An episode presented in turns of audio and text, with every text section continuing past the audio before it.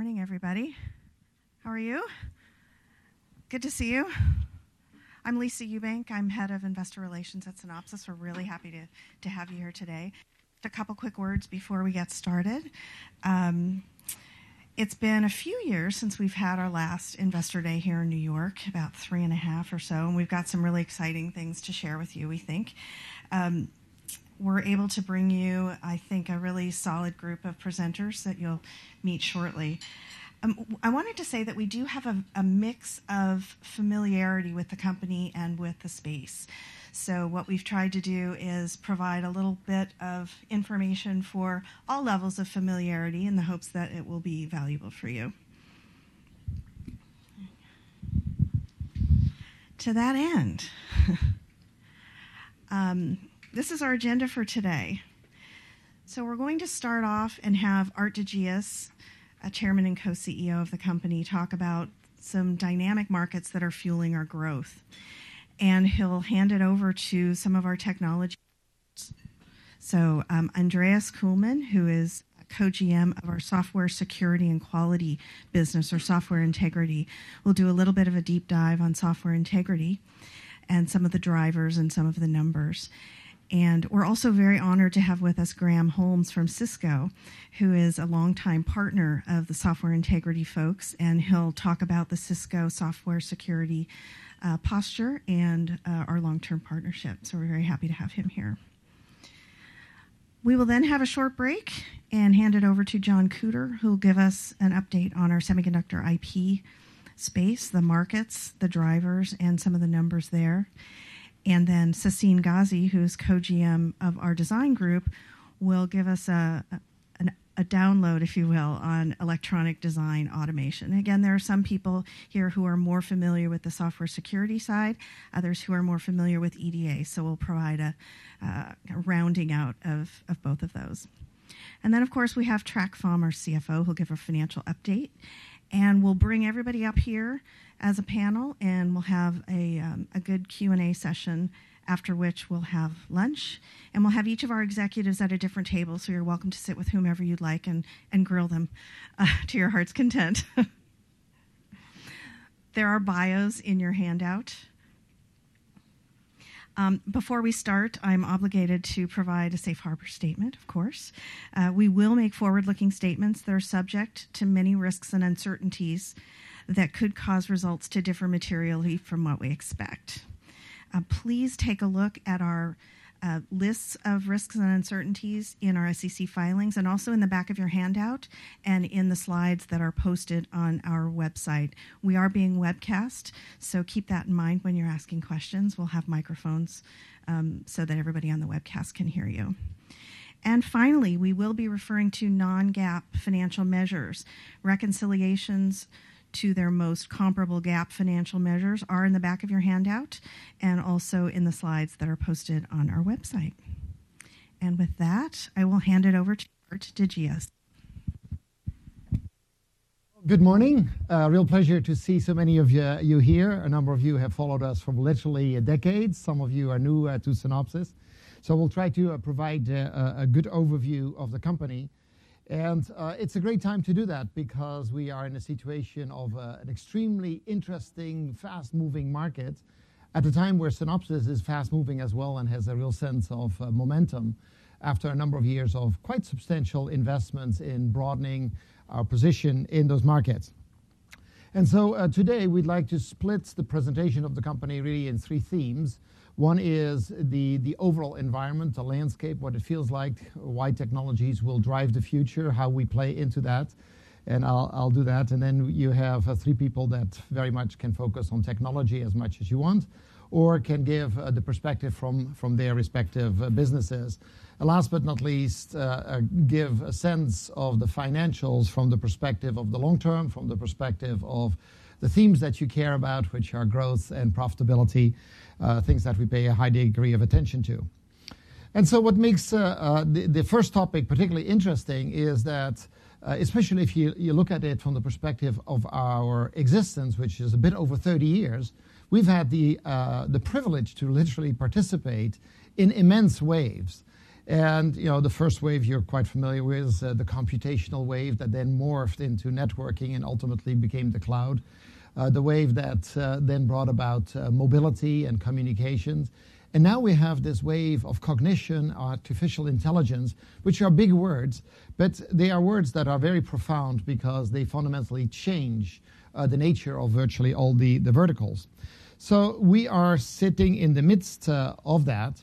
And uh, a number of years of, ago, we, we foresaw that there was this movement that was enabled by uh, hardware, by silicon, that was suddenly going to enable a whole new wave of computation. Problem? Yeah, yeah, I can see it. Uh, a whole, a whole uh, na- wave of new capabilities and uh, the notion of cognition or AI or machine learning, there are different terms for that, which uh, a mere decade ago felt very far away, suddenly became very practical. And when you have a situation like that, that brings a whole new set of dynamics to the market because uh, profound change bring about other changes that are sometimes predictable and sometimes not predictable at all. But be it as it may, we started to invest on this intersection between hardware and software, and then even in the software side, because we had discovered that our own customers had more than 50% of their engineers were not hardware engineers, they were software engineers. In other words, the value was delivered through the functionality of the combination of the two. Now, with this whole wave towards essentially making literally everything smart in some form or another, comes also some new cha- challenges, such as making everything secure. And so these are themes that uh, for Synopsys we have invested in, we are moving forward on, and we're seeing great uh, opportunities. And when we say everything, it is literally everything, meaning from, from your home, from your car to, to agriculture, to health, to financial uh, world. Uh, all the way to yesterday on the radio, I heard that a couple of undergrad students had done some project on looking at astronomy data and had found two planets. That's pretty cool if you're an undergrad student and you find two planets. Machine learning just took a lot of data and found some, some perturbations on it. So, not that we're in the astronomy field all that much, but uh, it's just an illustration that everything will be touched in unexpected uh, ways. Before we go there, a quick snapshot of where Synopsys is today. Uh, last year, we passed the, the $3 billion mark and that feels so yesterday, of course. Now the, next challenge is the $4 billion mark. We have uh, somewhere between 13 and 14,000 employees, uh, very much distributed in the world, and very much high tech employees. We have a very large component of engineers, uh, mostly master level, uh, many PhDs. And so the investment in high tech and in, in R&D has been profound since the beginning of, of the days. And we are spread all over the world, both in terms of the R&D centers, but also just as importantly, to be close to the customers.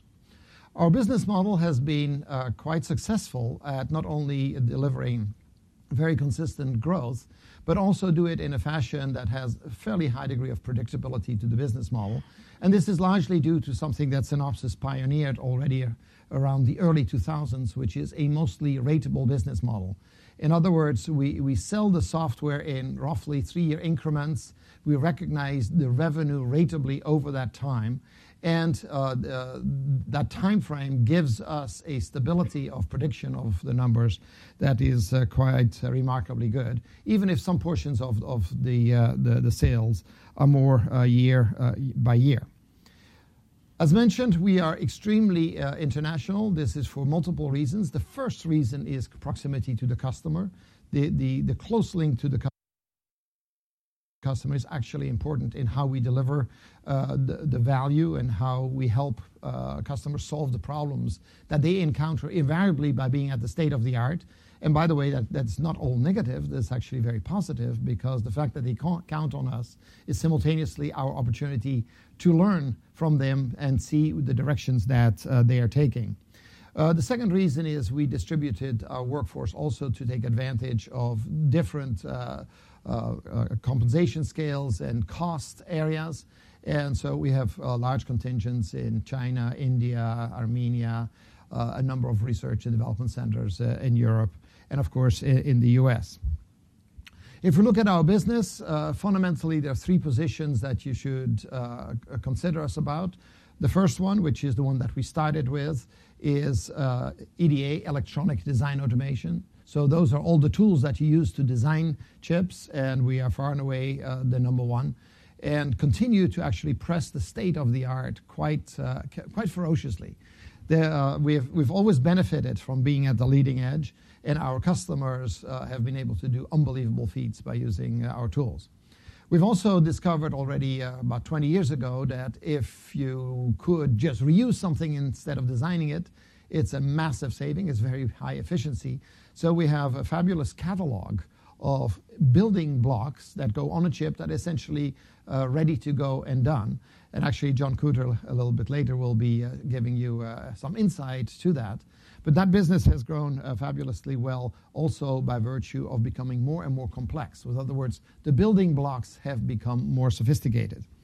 And then la- uh, lastly, we entered the, the field of software integrity. Think of it as looking at software quality and software security five years ago. It's been pretty much exactly five years that we did the first acquisition of a company called Coverity. We made some more acquisitions and have grown that business substantially. And what's most important is that we have, in that time, been able to already build a brand that's recognizable by heads of IT, by CISOs, by people that look at large companies and want to systematically go after uh, uh, eradicating as much as possible issues or at least diagnosing them uh, when they become diagnosable. So if we look at it from, the sizes of the business, EDA, as you would expect, is the largest one, roughly speaking, about 65% uh, of the business. And today we would say it's growing at mid to, uh, high single digit uh, uh, growth rate. It's also the most profitable part of Synopsys. It is amended by the IP business that literally sits on top of that, and our tools are very effective at getting good results out of the IP. It's already past the 20% uh, of our business. And uh, 15 years into it, it started very much like a build or buy of small things. Now it is extremely sophisticated building blocks. I always like to use something that all of you know well, which is the the USB you have on the back of your computer. The vast majority, 90+% percent, come from Synopsys, if not more. And we do many of these type of interfaces that continually go through uh, a growth in complexity and in speed. And then last but uh, certainly not least, uh, the software integrity business. And this has been a particularly interesting entry for us because while it sits right on top of what we do today, it's already grown to about 10% of our business. This, at least it will pass the 10% point this year. And uh, it's an area that is emerging with quite high speed because, as you will see in a minute, a high complexity of circuits and of systems brings about uh, growth of vulnerabilities that needs to be uh, managed. Now, this is all put in, in the backdrop of a history that uh, some of you are extremely familiar with. What you see here is the, the semiconductor uh, history in terms of its revenue on a quarter-by-quarter basis, a very uh, rapid initial uh, growth. Uh, the 2001 downturn, you see also the 08, 09 downturn. By the way, we, we did not see that much of it as a company, partially because of our ratable business model. and then the, the, consolidation, the up and down, and then the preparation for what is now hypothesis, of course, continued growth as uh, AI manifests itself in every product uh, segment. Well, if you look at it from, a major impact wave, clearly computation, where PC was the killer app that then uh, got connected via internet, and then a whole set of uh, technologies essentially amplified that all the way to today, seeing massive growth in, in both privates and public uh, uh clouds. Well, this all changed when somebody took the computer and essentially added communication capability to it. But most importantly, from a technical point of view, really focused on low power. Can you make this work on, on low power? And it was interesting talking to one of the, the, the, the CTO of one of the large uh, phone companies in the early 2000s who looked at the first uh, uh, Apple uh, uh, phone and said, What is this thing? It's not even a good phone. Who wants to touch a screen with the finger? Not realizing that this was a communication machine and, and just witness when you were all walking around. While you were getting food, you were checking on updates on life. Right? It has completely changed everything because that communication, any place, anytime, in a fashion that is sustainable on a battery for at least a day, is quite remarkable. And that was the focus on the, on the early 2000s to make this technically possible. Well, if you now add to that the fact that that computation and the low power uh, have continued at a very rapid speed, this has now opened up the door to all kinds of things. And yes, initially IoT was sort of the word, then, then AI sort of started to come up, cloud started to aggregate things. But fundamentally, it is the age of cognition or the age of smart everything that has opened up. And it is absolutely the intersection of, of chip technology, systems uh, technology, and software uh, technology.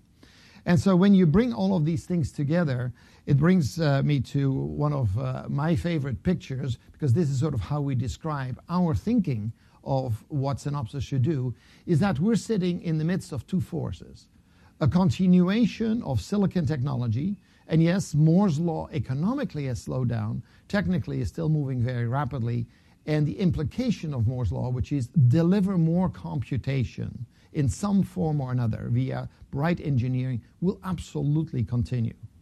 Well, because of that, you, you, you reach these plateaus where things suddenly become possible, and the suddenly possible is really the machine learning, the deep learning, the using large amounts of data to do not deductive reasoning, deductive computation, but do pattern matching. And you know, you look at the human brain, we are good at both. We can actually prove things, we can do computations, but we can also recognize patterns. And finally, the computer is starting to mimic this from both sides. And we're still far, far, far away from what the human brain can do. Therefore, there's a roadmap, which is okay, how fast can we get there? And I want to emphasize why that roadmap is important, because that roadmap says that everything that sits in the software side and the AI side will say, give me more computation, drive the silicon harder, which is great for the silicon world.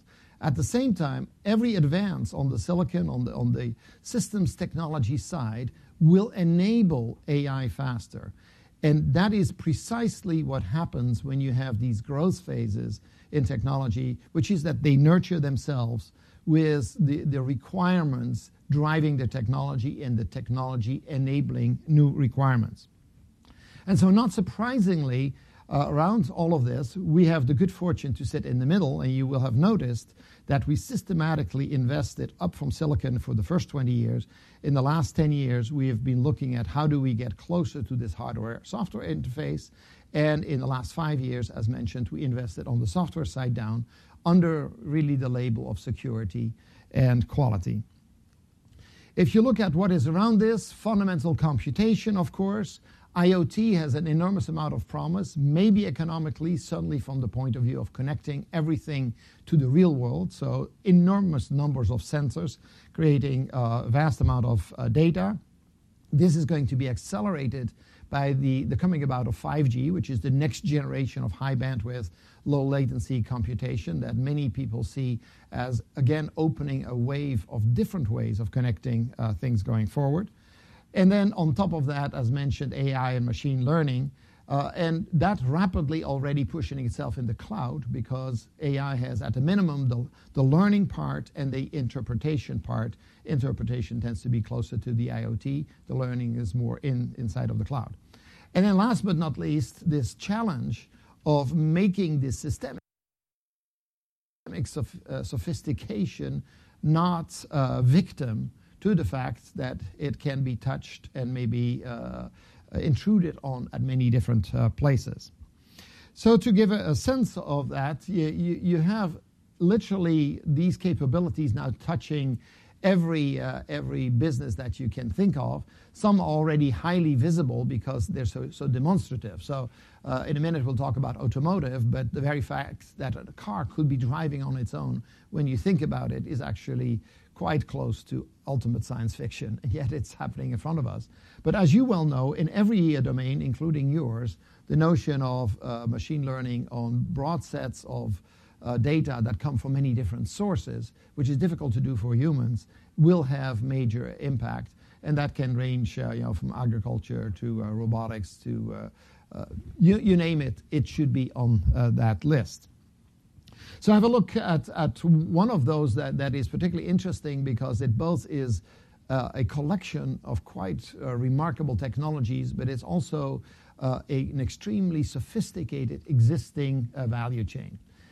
and if you look at automotive, uh, not that automotive has not used electronics. Uh, automotive has had electronics really since the since the 80s, mostly around uh, electronic controllers uh, for for the engine.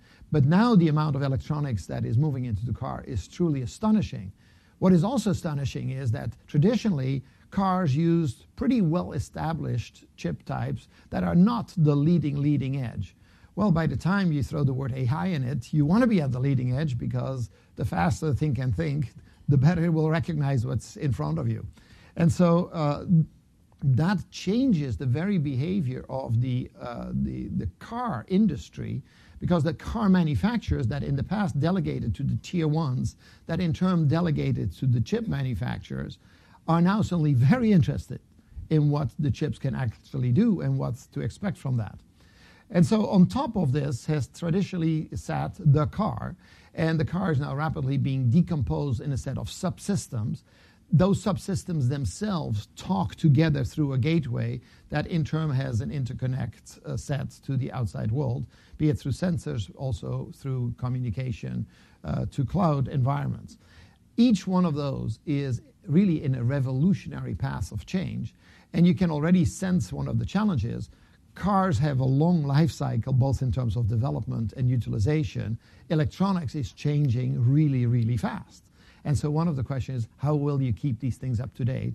And we actually play a role, a role in that because we will help these manufacturers simulate their car, meaning create a fake program that allows you to try out the software before the hardware is ready with our tools, and Synopsys is actually quite advanced in that. Which brings me to the software. The most advanced cars are about 150 million lines of code, and as we all know, there must be zero bugs in this, and I'm sure they do, but that code will continue to grow massively. And, and with it, it's not only that there's more to be done, but also every few years there will be uh, updates and replacements. Each one of those need to be verified for security and safety before they actually arrive at the car, a non-trivial task. That brings us now to what that code does. Well, there's different layers, of course, all the things that control the car and assess the situation, and then the layers above that that actually provide the reasoning, and on top of that, the reasoning to what objective to actually drive and, and uh, make decisions on where the car can go. And last but not least, there's a whole top layer on top of that, which is if you can do that, the whole notion of ownership and infrastructure will substantially change. And if you threw into this picture one more change, which is the electrification of the car, you can see that the intersection between automotive and infrastructure is actually going to be a substantial change vector in the years to come. Because it's one thing to say we're going to have a lot of electric cars, another thing to say, so, and where are you going to plug them in? And how do you get uh, energy there? And how can you make sure it's clean energy, et cetera? Now, there's one thing on top of this picture that, that you should realize is this is an enormously sophisticated, large supply chain that has been orchestrated literally for 100 years. And now, inside of this supply chain are non traditional vendors that suddenly provide the biggest rate of change. So, we are going to see quite a renewal of how this operates. And this is where uh, we are very fortunate because literally we touch people at every one of these layers. You know, in the first uh, 25 plus years of Synopsys, I may have had three visits to car manufacturers. Now we talk to them multiple times per quarter. That is a very radical uh, change. And the car manufacturer sits in the middle of this and delegates to tier ones, delegates to, uh, to chip companies, delegates to software providers, delegates to, uh, uh, uh works with apps providers. So it is becoming a hub uh, and a model of a sophisticated value chain. The one challenge that sits on top of that is security, of course, because when you have very high systemically complex issues, that means you have many different touch points you know, uh, we've really grown up with scale complexity. More transistors, more transistors, more transistors, and that was enormously uh, sophisticated from a technical point of view. Systemic complexity multiplies this. With other words, it adds multiple dimensions to the problems, multiple uh, fields that intersect. And uh, for us, this is, this is a great opportunity to broaden our business. It was one of the reasons to go more towards the software. Uh, and at the same time, it does bring challenges for the world and for uh, most industries. Security is one of them, and this is one of the reasons we have invested substantially there. Which brings me to a, little bit of the strategy of, of Synopsys. You know, we've always viewed things as uh, you know, there's a technology aspect to our business and a business aspect. You know, I always like to call this tech-onomics. Uh, it's not used much in Wall Street, but it's meaningful to us because as much as you think that uh, we are driven by technology, all technology is completely subject to the economic impact, the ROI, in the context of its utilization. And so making the right choices is not so difficult. Making the right choices at the right time is where most of the strategy uh, decision making sits. And so innovation comes about when the economics actually uh, look promising. And then suddenly the race is on, and, and the minute somebody is successful, you find many other people that, that chase this. And so uh, it takes both the innovation capability and the ability to financially stay initially above water at a small company and then gradually keep doing well and have essentially a funding machine that can invest in itself for the long term and can be amended by acquisitions, mergers, etc. And so leadership and vision are important uh, uh, in this, but they have to be very much uh, complemented by having the market be ready at the right time, and most importantly, working closely with the customers that matter. So since the early days, we put a high emphasis on our customer relationships. We're privileged to be on the inside of all the large companies, every single one of them, at, at the closest places to where the most advanced chips are done in the world. And that learning machine is essential to the health of uh, Synopsys. At the same time, from an uh, economic point of view, at the end of the day, it's all about execution and growth. And growth, of course, has the potential to bring uh, profitability and margin. And as you know, we have put a, a strong emphasis right now on a balance of growth and margin, and Trac will be talking more to you about that. And last but not least, every so often it does take some courage because the courage is to make some bets that are further out in the future.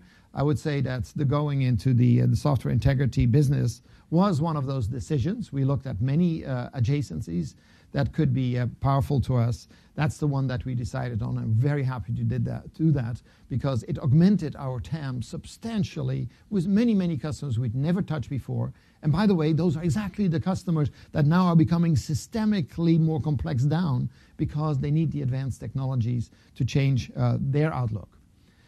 So if we look at the, construction of Synopsys, let me just give you the rationale for the five business units that we have. We started in design, meaning start with a high-level description of what the chip should do, and then build what it takes to actually go down to manufacture. And the L shape mirrors a little bit the silicon, and you see the rest in just a second. At the same time, when you design things, yes, it is possible mistakes would happen.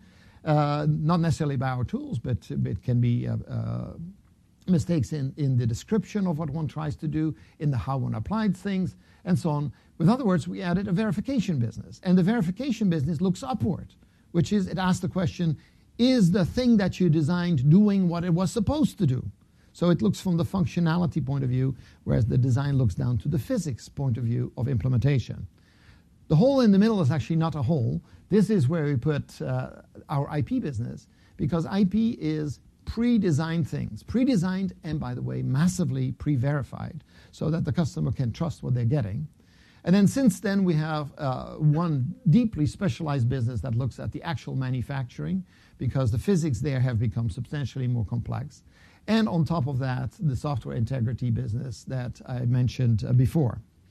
If we briefly look at some of the, the, the highlights that the different speakers will bring about, in the software area, we have now grown sufficiently to have multiple products that are being assembled in a coherent platform so that we can not only sell to the individual software developer that uses these tools while developing to minimize the, the number of potential issues, but also can be used top down by the people that look at whole companies, that look at vulnerabilities in aggregate, and that need to have a sense uh, if there's a danger to the company. On the verification, the, the main push in the last two years has really been be at this intersection of hardware software. If you can run the software before you have the chips, that is great because that means you can find issues earlier in the process. And that is precisely what we're doing. And the example of automotive is particularly interesting because automotive is doing that in aggregate for the building of a car. Can you have an electronic model that they can run the software on already before the car is ready? The IP sophistication of the building blocks has really been our growth path. And in some way, it's happening on its own because the blocks themselves are becoming much more demanding and the silicon technology is more demanding. So much so that today, there are a number of customers that couldn't do the blocks that we do, and they rely on us, and therefore there's a high confidence uh, uh, relationship. Design, this has been a very exciting and demanding area, and exciting because in the last five years we've made a massive investment in our next generation platform, our Fusion platform. And the term Fusion, in simply terms, is bring technologies from multiple areas together and make them work in such a fashion that you get better results and that you can get the better results sooner and potentially even that you can make the, chips uh, cheaper. last but not least, that going down into the silicon has been the journey of learning a lot about deeper and deeper physics. And literally here we can now do simulation at the atomic level because things are uh, that small. Summarizing all of this, it follows what I think in business school is called you know, the S curves. We started with EDA, and so you can see the, the building blocks, the BUs that are part of EDA. Very rapid growth, still growing actually uh, uh, quite well. But at some point in time, you say, oh, well, you know, it's sort of an S curve. What's the next one you're going to do?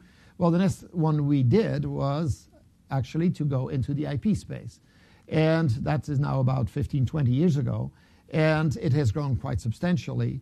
And about seven, eight years ago, we started to look again, and we landed on the software uh, space. So I hope that I gave you a little bit of a sense that we are surrounded by opportunities. And uh, the, the, biggest challenge for us is really to choose which ones have the highest ROI, invest in them as fast as we uh, possibly uh, can, make sure that we are in a leadership position uh, with the companies that uh, count on us. And I would say so far so good. It feels like we have a, a lot of momentum right now with the new technologies and there's certainly plenty of uh, demand for us to fulfill. With that, uh, the next speaker would be Andreas. Here we go. Thank you, Aart. And uh, good morning, everybody. It's an honor to be here and talk about the Software Integrity Group. As Aart just mentioned, actually last week we had our fifth anniversary, so on the 24th of March 2014, we closed the acquisition of Coverity, which was really the beginning of the um, Software Integrity Group. Um, what we really are all about is we are about helping our customers to build secure, high quality software faster, if I would have to summarize it in one sentence. And we do this with a combination of tools and consulting services tools that really help development organization to address quality and security issues early on while the code is being developed, and that being complemented with consulting services on various levels from strategic engagements, program development, to really individual consulting engagements. Over the last years, we built our business to $299 million trailing 12 months of revenue. We have about 4,000 customers now acquired, and we are also global, similar to Synopsys. So we have our field resources where our customers are in the different regions. Um, over the last um, five years, we grew the business from uh, $27 million to $280 million in uh, 2018. And what you see in uh, late 2016, we acquired a services business. And the reason for that was very simple. Up to then, we were a pure product company, meaning we had tools that helped our customers to build better software. And we realized that the state of uh, the maturity of our customers is very, very diverse. Some customers are very advanced. They know exactly what to do with tools. They know exactly how to use the tools, and they're just shopping for the best tool in the market. Other and many, many other potential customers, they're very early in the maturity cycle. They really start, they may have a mandate from the board, they may have had a security incident, and they really start the journey and ask the question, what should I actually do so far from being ready to actually utilize tools or technologies. So they want to start really with a simple assessment. You know, what, where am I actually currently and where do I need to go? So that's why the services business for us was a critical element um, to add to our uh, profile. So before we go into any detail, I want to step back for a second and quote here uh, Satya Nadella saying, uh, Every company is a software company. And there are many similar quotes out there. You can take Marc Andreessen, who said, a Software is eating the world, a few a few years ago. And I think you all are aware of that. I mean, Aart was talking about 150 million lines of code in the car, which is a ridiculous amount of code if you think about it. I mean, you know, and every company today really has some form of software. The, this point was driven home uh, to me personally when I visited one of our customers, which is one of the larger um, container shipping companies, and I had dinner with the head of software. And I was talking to him and just asking casually, "Who's your main competitor?" And um, I was very surprised about the answer. He said Amazon, and I was. A, Amazon is really not into container shipping. He said it's all about the logistics today. It's all about the logistics. If you think about Amazon, their business model, where you want to have a product or package being shipped from Europe to North America, of course, without any shipping cost. Um, it's all about how do you put all these little boxes together into containers, how do you compose all these containers into that it fits on, a, ship, and then drive that ship from Europe to, uh, to North America. So he's essentially saying this logistic, if we don't take control of that, which is really software, we're going to be demoted as a guy who's driving the ship. And it's almost like becoming a software API. And the API is saying, well, these are all the containers you have over there. Put them on the ship and take that ship from A to B. So for them, it was a very serious threat. And they needed to invest into software in order to stay competitive. So if you look at now from a security point of view, if you look historically, computer security was really traditionally network security, endpoint security. And network security in the early days, in, in, in the 80s and 90s, was really about a firewall. So when we talked about security, we essentially say, you know, we put a firewall around our IT network of a company, and the firewall, what it really does, it hides your servers inside from the outside, meaning nobody can really see the servers. And that means any application that you run actually behind the firewall is not visible. So the applications don't really have to be secure. So at least we thought. And that really led to software development where, you know, as long as we're behind the firewall, we didn't really care too much about security. So the fact is now the days of firewalls are pretty much gone. The applications are moving into the cloud. They become web applications, they become mobile applications, applications in embedded, they move into devices like a car that are connected now today. So they don't have the traditional protection of a firewall. So the application itself becomes the, the, the, the attack surface. And as a result now, is that the developers who used to just develop functional code, they become suddenly in the center. They turn into the center of addressing security in the application. And what's really interesting, if you see on that chart, still the most of the investment is still done uh, on the network layer. So you go out to the large trade, show, trade shows like RSA or, or black hat. So the big booths are still really, you know, from network security, all the traditional. But application security is really the area that is growing very fast, and this is the area um, that we are playing on. Besides security, um, there is really there are other items that are very important, and that is you know whether it's quality, whether it's cost and time to market. This is today it's not as sexy as security. Security is really on the forefront, but on the business side is equally important. And some of you probably have seen yesterday there was a major disruption in airline traffic, particularly in Southwest, because there was an application actually uh, not working. That is one of the last application that uh, that a pilot is using that is checking on the weight. Uh, of the plane. So massive disruption because a computer network was actually down. So quality also, if you look at automotive, for example, um, compliance um, in the software? Am I actually, uh, you know, have the right to use this software in terms of open source? And is equally important as uh, security. Even as I said, it's not necessarily on the forefront um, of the of the newspapers uh, that we are reading today.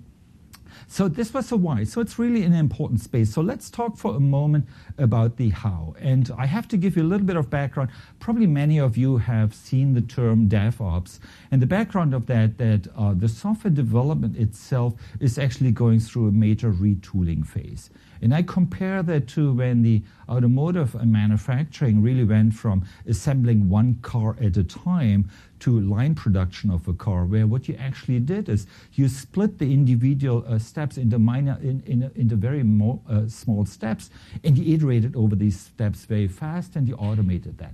So it's similar happening in software, where instead of what used to be called a waterfall process, which may take half a year or a year to develop a piece of code, where you start with the requirement, you do the design, you do the, the, the implementation, you do the testing, it's now replaced by a much more agile process where you iterate very fast about features. In fact, as um, you know, some of the web application development, you may release a new feature many times a day.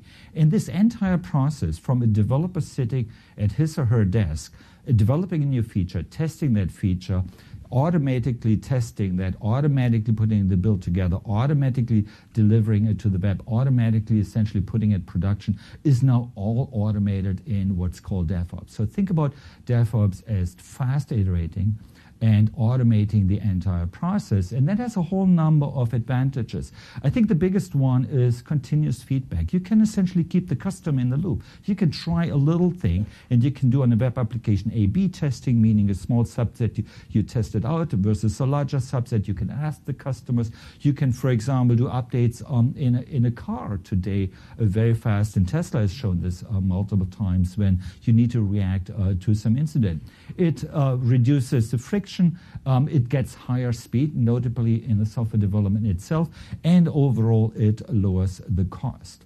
So what's now interesting that what is called DevOps has really over the last years uh, moved into what's called DevSecOps, and that is a real where the security teams, which used to be more an afterthought. Security was done in a separate team from the development. You had the development team responsible for the features, responsible for delivering the code, the security team thinking afterwards, you know, how do we make this secure? There's naturally actually conflict of interest. And we have seen that uh, quite often that sometimes there's an organizational conflict. So the security really realized that if we move our approach right in the middle of the development process, right in the middle of the automation of DevOps, now called DevSecOps, it really becomes an integral part of the development process itself. And we call this security built in, meaning actually every time you ship a feature, you test for all the security, you test and make sure that it actually complies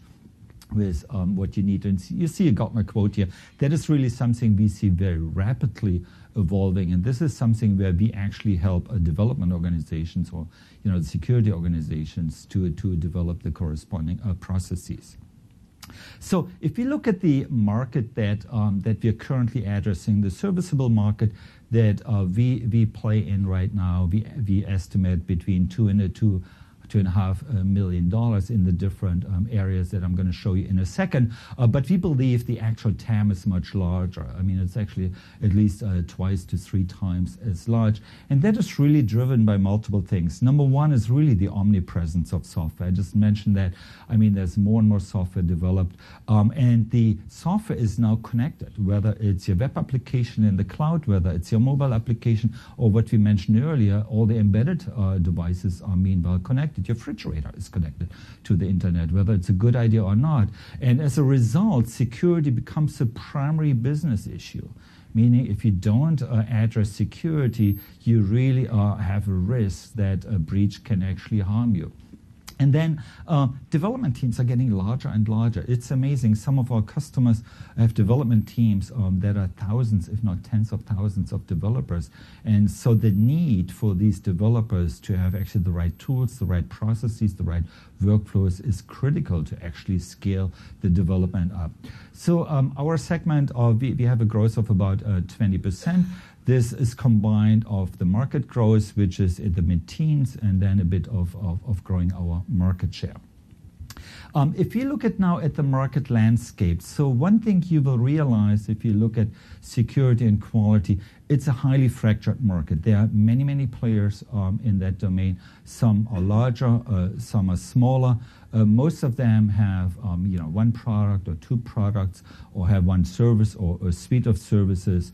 Um, and the different areas, so we separate that between static testing, dynamic testing, open source, interactive testing, and then managed services and professional services. And what you see over the last years, we have actually built a portfolio uh, out of these different uh, technologies and services that are really critical, we feel, to serve our customers um, in a way that they can address security and quality while they develop the code.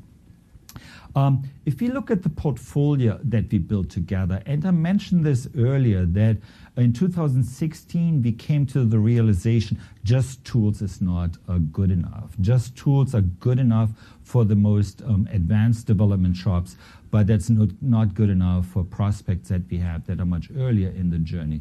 So we built a portfolio um, of uh, tools and uh, services together that really helps our customers from a strategy point of view, assessing where am I actually in terms of my journey to security, where am I uh, in terms of the quality journey, and the roadmap then, which can be a year, which can be multiple years. How can I improve? How can I get to a posture that ensures I can actually build security into my development into my products as well as quality? That is complemented with uh, with a broad suite of professional services. So think about anything of an architecture risk analysis. Think about us building a software security initiative. Think about us helping customers to train uh, the development shop. Think about us helping customers to build a DevOps uh, operation. Think about us also doing very simple things like what's called penetration testing. Penetration testing is the customers asking us, can you hack us and show us how you hacked us so that we can fix a problem? So really broad suite of professional services. I would also like to mention that the professional services piece really helps us to stay sharp because we learn through the professional services engagement always the latest what customer problems are.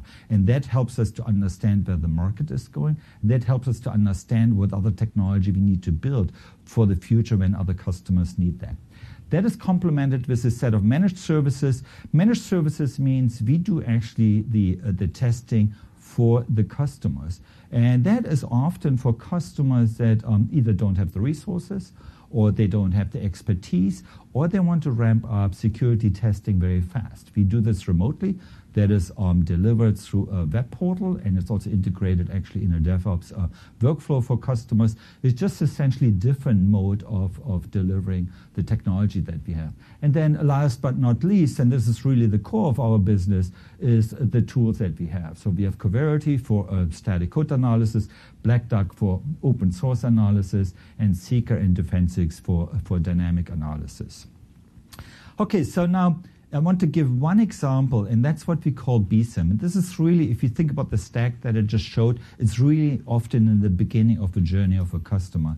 BSIMM stands for Build Security in Maturity Model. So this is when a customer comes to us and says, you know, uh, Mr. Synopsys, we don't really know where we are in our journey. We don't really know how we stack up to our peers. Can you help us assessing that? So it's, think about it, a very early um, assessment where we, uh, through multiple interviews um, of all the different stakeholders, we do an assessment of uh, more than 100 metrics and compile this into a report where we compare the maturity of these different activities to the peers in the industry. That comes with a community, the BSIMM community, where there are two conferences a year. In fact, today is uh, the conference in Europe um, is starting. And the conference is a community where the uh, security leaders come together and just talk to each other about best practice. Tremendously valuable and tremendously helpful for customers to really start their journey. It's very often complemented by what we call a maturity action plan. That is really a roadmap where we draw for the customer, you are here right now in your maturity. In two, three, four years, we're going to help you driving you know, your maturity to a higher state. And that can involve services, that can involve our technology and our tools that can involve technology of open source or technology from, uh, from other providers. Um, I would like to talk a little bit about the Polaris Software Integrity Platform. Aart uh, mentioned that earlier. So this really came uh, from our customers. Our customers were asking over the last uh, few years, you acquired and you built all these um, different technologies and services. Uh, when am I seeing the benefit that actually you integrate them all into one offering? And the way we see this really from the different personas that a customer uh, you know, has in their shop. The developers want to really see one user interface. They want to see one workflow. They want to see one way of dealing with issues, whether it's in security, whether it's in quality, whether it's com- com- compliance. They don't want to play with various different tools that have a different look and feel and a different workflow.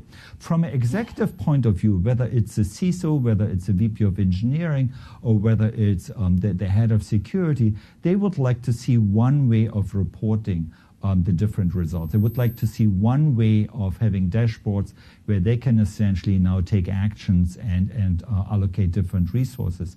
And then last but not least, from the DevOps engineer, and I have the term as CI/CD that's related to that, stands for continuous integration, continuous deployment the person who actually has to integrate um, the technology into the workflow, uh, that person really would like to see it in one way of doing that. He doesn't want to in- integrate various tools and different services. It's really a question of of uh, efficiency for our customers. But it's equally important for us. Um, it's also a delivery platform. So we see this as a platform where a customer may acquire or may buy Coverity on Polaris. But already it's very easy now, once he's a Coverity user, to try out Black Duck or to try out Seeker or to try out in the future our managed services. So it's very easy actually to do upselling and cross selling um, as we build this platform out. Uh, we had our first launch of the product um, of the platform just a few weeks ago in March, and we have uh, we have uh, lots of engagements with customers, um, lots of interest in that platform. Particularly, it's uh, it's currently cloud based. And uh, we're actually very surprised how fast the move is for customers to move their development into the cloud. Um, so if we now uh, look at uh, you know various examples, I would like to share one example of a customer for the journey that is very typical that we see with customers. And I'm just going to click through this. This is really a large um, healthcare provider, uh, also has medical devices and pharmaceuticals. And that journey really started in 2016. There was a mandate uh, coming. We have to address um, software security. Um, a team was formed and uh, they came to us at the time and said, Can you do some penetration testing for us? As I mentioned, penetration testing means can you try to hack us and then essentially you know, show us how you could hack us and we can fix it. Um, unfortunately, at the time, they had only a budget of $10,000. So we, of course, we still engaged, but what we really did, we did a training session how they can do penetration testing themselves. This was really followed um, a few months later where um, they said, well, we have a little bit more budget, so we have some open source tools that are free.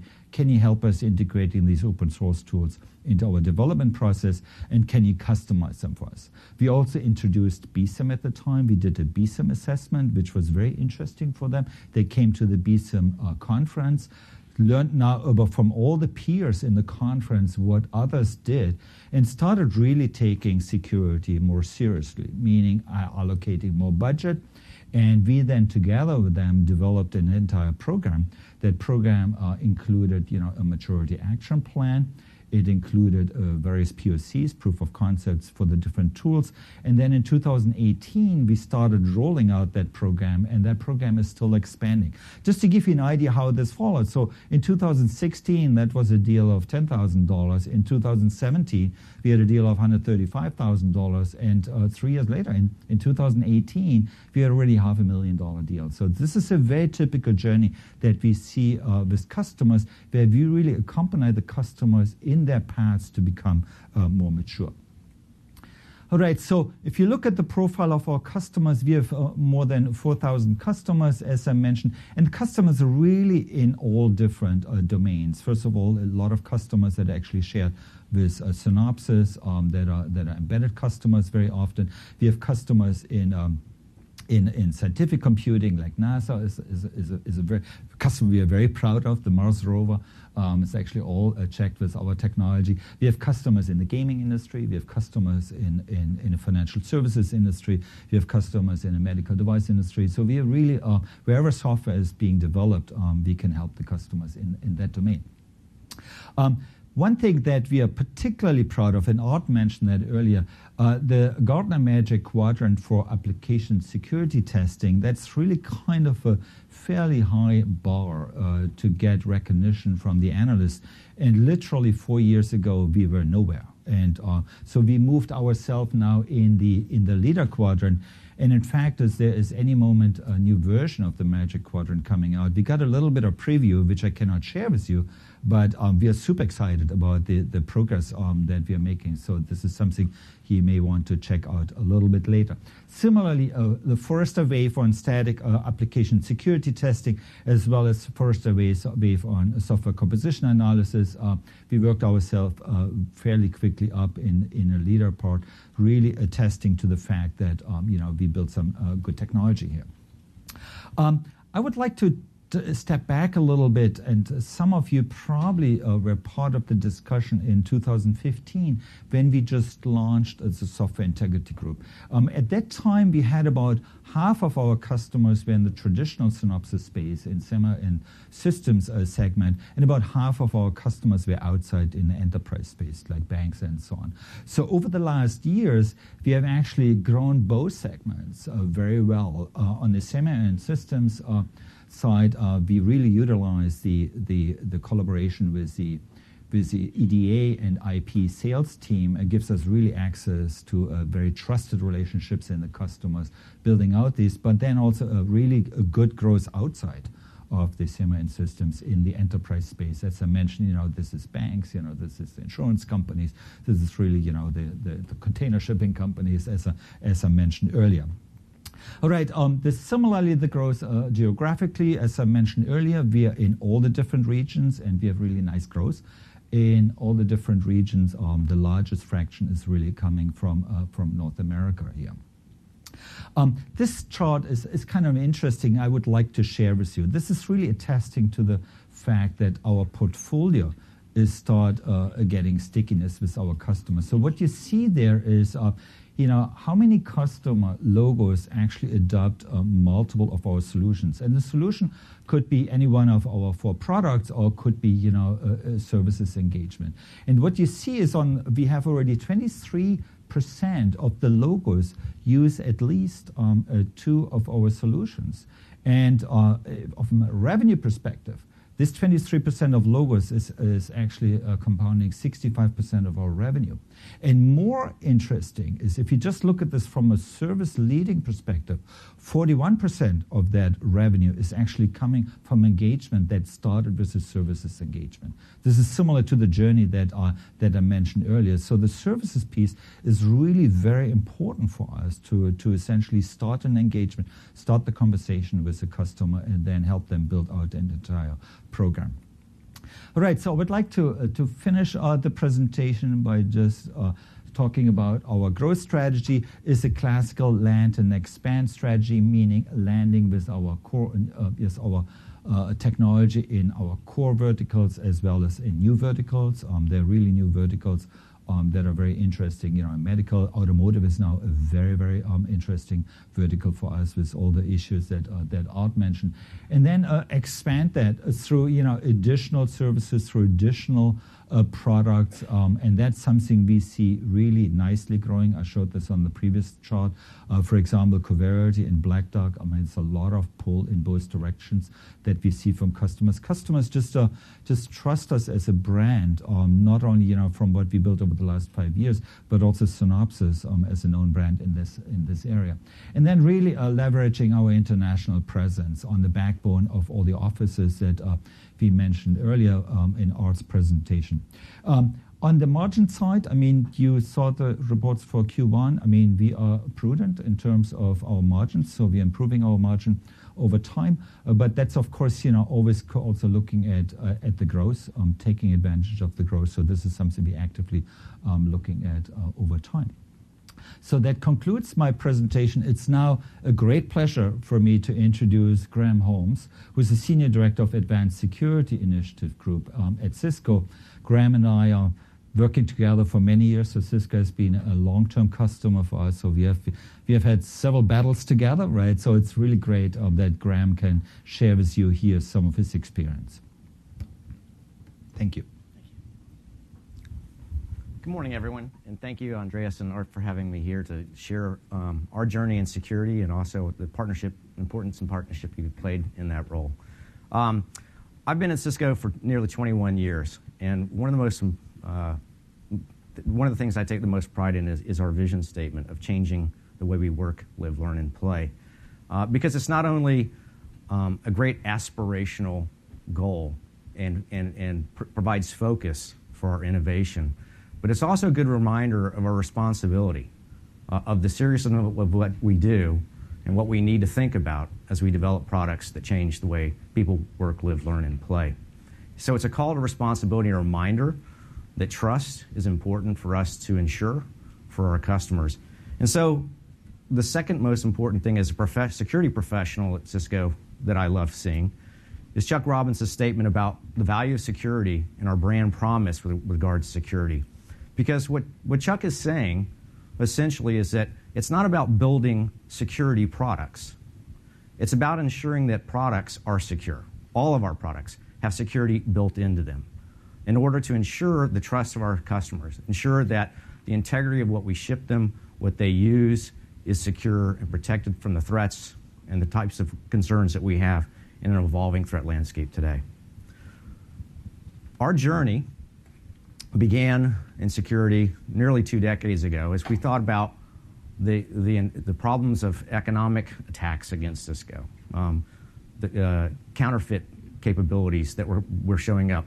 And the issue that counterfeit really raised was could our customers trust that we were shipping them authentic and reliable and in, in, in, in, integrity in our software and in our products? And so our initial focus became to ensure that trust was maintained, and we continue to rebuild that trust. And we designed our first products initially to counter, uh, to counter the counterfeiters and provide trustworthy capabilities in that product so the customer could be assured that they were receiving an authentic product through authentic channels. That quickly identified that we needed to ensure that basic security requirements were in all of our products. And beginning in 2008, we, we launched a corporate wide effort, an initiative that defined what are all the standards and practices that we expect every product, every offer to have in their product in order to deliver on the promise of building in security into the product. So our Cisco security or security development lifecycle was all about defining that standard for the company. And then is also it was beyond, went beyond just the development of it is how do you ensure that the components are, are, are authentic from where the sources that you get them that the operating software that you might OEM or ODM is authentic, that the distribution ensures the integrity of the delivery of that product to our customers as well. So value chain security came hand in hand with development security as well. 2000, late 2000s, uh, early 2010, we began to see that trust was becoming an essential critical value to our customers that we had to continuously build and maintain. The news, the issues of of breaches that, that violated customer trust, consumer trust, product trust were, were, critical issues that every company is seeking to address. I think Cisco had a head start. We began thinking about this 2002 and earlier about how do we ensure that trust, the most important thing we do, is, is done correctly so that we're providing security and transparency about what we do so that our customers can understand what, what we have done and what we are doing to assure the security in their products and the things that we do to change the way people work, live, learn, and play. So, this is our journey. And it began with understanding how do we build in security? How do we make sure security is not an afterthought, as Andreas talked about later, and bolted on, but security is part of an integral part of the process of which we do work uh, in, in building our products. So it spans, security spans a multitude of things that we must do to deliver on, on that promise of trust and transparency. It's about defining standards and securities that you expect every product and every offer to, to do. It's about ensuring that there are inherent trustworthy technologies, hardware components, software components that ensure that the outcome is secure as well. Things like trust anchors, secure, uh, secure boot capabilities, hardened crypto. It's also about not only making sure that we meet our rigid internal and rigorous internal standards, but it's also about ensuring that we are meeting the kinds of standards and certifications that our customers expect as well. FIPS compliance, common criteria, uh, and, other standards that are, issued by governments and expected by customers. As I mentioned, it's also about ensuring that you're not just developing securely, you're also acquiring securely. You're bringing in secure components, that your supply chain, that your distribution chain, that the way you sell, the, the, the partners that you work with are also part of your security uh, offer as well. They have to be a, a, a, just as, as, as rigorous in their security standards and we have to be just as rigorous in our security standards for those components as we do in developing the software itself. And finally, it's also about other things you need to be doing beyond just the things customers expect. It's about privacy by design, and it's about secure partnerships. So I really want to talk about how we do this because the outcome that we're focusing on here is being able to do this at the speed of business to deliver secure solutions. How do you do that? As Andreas mentioned, how do you make sure that we build in security? How do you make sure that the things that people, the engineers need, are there when they need it, how they need it, and that can have effective security outcomes? What we have done through our partnership and our automation focus over the last few years is really that, issue of delivering at the speed, building in security, and we call that digitization.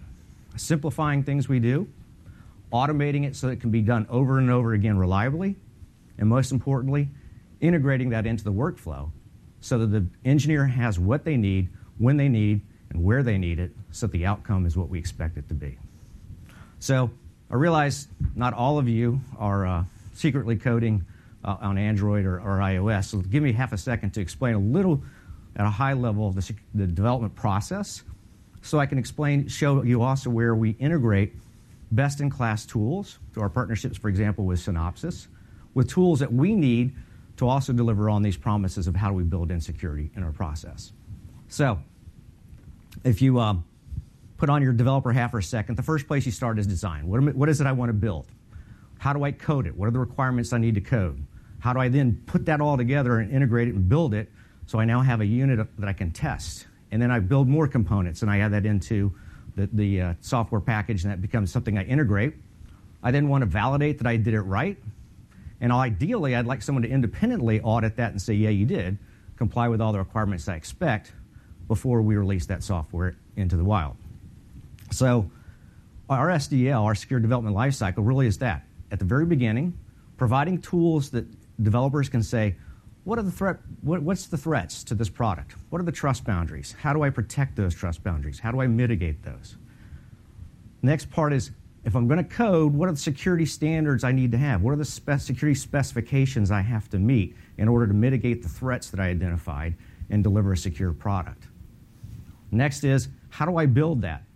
And when I integrate that into my compiler or whether I'm using a Docker server, uh, Docker system to be able to integrate my code, I want to make sure that it's secure, that it results in secure outputs, has hardened buffer overflow, memory protections, or uses hardened images that I expect to see, secure configurations in building that.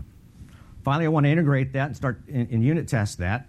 And I want to use static analysis. I want to make sure that the code as designed is actually working the way I expect it to be. It's not only producing quality results, there's no quality defects, but there's also no security defects that I need to address as well.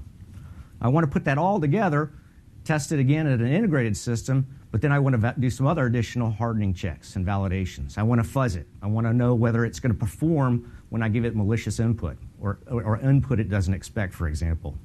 I want to make sure that it, it's actually running all the code I expect and that I know all the software that's in there that's maybe I built or maybe that I integrated in from an open source or a third party as well. I want to make sure I know what their vulnerabilities are as well as my own vulnerabilities. And then I want to basically take that and use that capability again to automatically validate every image that I'm going to hand off to a customer or deliver for their use. And that last check should be done independently so that That process says, yes, everything that you said you did has been done, the product meets our needs, and we can now release that into the wild. So the way we do that, again, is through partnerships. We we've leveraged Synopsys over the years to help us with providing the right types of security tools into our system. Through partnerships and professional services, we work with Synopsys to understand what we need to improve upon, where we can use them to help improve the defect, uh, understand the defect density in our software, and, and tune our static analysis so that we get more productive and, and less false positives in our results. And finally, the benchmarking, the, the BSIMM process that, that Andreas mentioned a few minutes ago, is helps us to understand how are we doing, not only against our customers, but against our competitors and against the, those, those people in the industry who are also using our product. And, and, and we've used them to understand not only where we're going or how we've done, but when we start to project forward what we want to do, whether those plans are going to be effective as well. So that together gives you a picture of how you take best in class tools and practices, make them available to users, the developers, in a simplified way, automate that into their system, automate it so that it can be integrated into their system, and deliver results at the speed at which they're working today. And that part has been our story about how we do digitization through our partnership with Synopsys. Thank you. Thank you, Graham. It's time for a short break. We will start again at 9:55 sharp. Coffee out there. Okay, we'll get started with uh, John Koeter. Hello, good morning. My name is John Koeter. I'm the Vice President of Marketing for uh, Synopsys' Semiconductor IP Group when Aart was showing you the corporate diagram here earlier, there was a reason why IP is in the middle because it extends down into the silicon processes and up into the software space. So let me tell you a little bit about what is semiconductor IP. So semiconductor IP is pre-designed blocks of logic, pre-designed and pre-verified blocks of logic that get integrated into a customer's larger system on a chip or SoC design. I like to make an analogy of building a house, for example, something I've done three times here in Texas. And a little fun fact every, through, every one of those three houses has been hit by lightning here. So. Uh, but uh, you know, as I've gone through that uh, house building process here, you've had a foundation. You know, you pour the concrete there. You have the two by fours, and you put them together with the nails and stuff. But you know what the general contractor has never done? He's never really built an oven. He's never really built a refrigerator. Why? Because there's a lot of great suppliers that can build, that can create just exactly uh, what we're looking for. And that's really an analogy that I use for the semiconductor IP. It's common functions that go on lots of different chips that we can, um, that our customers can then integrate into their larger SOCs. So let's talk a little bit about it. As Aart mentioned, it's 20% of the overall business, a little bit more. Uh, our IP business it has been growing very nicely, and we expect it to continue to grow very nicely at low double digit, low um, uh, low double digit growth rates here. We are the number two largest IP provider in the world behind ARM, and we're the market leaders in the area of uh, wired interfaces, in the area of embedded memories, in the area of process specific or foundry specific IP, which we call physical IP, and an analog IP. And uh, we're seeing a lot of opportunities here to continue to grow in IP, and I'm going to give you a couple of reasons why that is. One of the reasons is that new market opportunities being driven by some of the trends that Aart highlighted about smart everything, automotive, AI, cloud, and so forth. And our customers really appreciate the fact that we invest so much in quality that we de-risk, you know, creating the IP because one of the reasons you buy IP is to accelerate your SOC and to de-risk it. And so the investment in quality and in risk is very, very important to our customers. Our customers also, also value having a very broad portfolio of IP to buy, buy from one supplier. So now what I'd like to do is talk a little bit more about the market. So according to a market analyst, IPnest, the overall semiconductor IP market is $3.6 billion in size here. And uh, again, the number one player is ARM, and the number one segment in the area of semiconductor IP is in the area of processors and uh, the related functions like DSPs and GPUs. So within the largest segment there, which is microprocessors, we are the number two vendor behind ARM. And in the second largest segment, which is wired interfaces, wired interfaces are things you use every day USB, HDMI, Ethernet, so on and so forth. Uh, we're the number one provider of IP in, the, in that wired interface segment. We're also number one provider, provider in memories, embedded memories. Now, you'll also notice that those blocks are colored green here because in the industry, those three green blocks are what's known as foundation IP. And um, so we have a very, very good position in foundation IP, which is the third largest of the building blocks in semiconductor IP. And then we're also number one in a couple of other areas analog IP and digital IP. Now, there are a number of things that are driving the semiconductor IP market. I'm going to really focus on three. One is increasing shift from make to buy, so more outsourcing as our customers are focused on their core differentiation. There's also the complexity that Aart talked about, the complexity in the standards, the complexity in the chips, and that drives uh, more demand for our IP. And lastly, there's new markets and new market entrants, and that drives demand for our IP. So let's talk first about make versus buy, insourcing versus outsourcing. And we have been looking at this data over a very long period of time. This chart happens to come from what we call our global user survey that we do on a yearly basis right here. And it shows a percentage of IP that is insourced versus outsourced. And you can see in a couple of the common categories things like verification IP, wired interfaces, memories, you know, the amount that is outsourced to third party IP providers like Synopsys is on the neighborhood of 60 to 70 percent.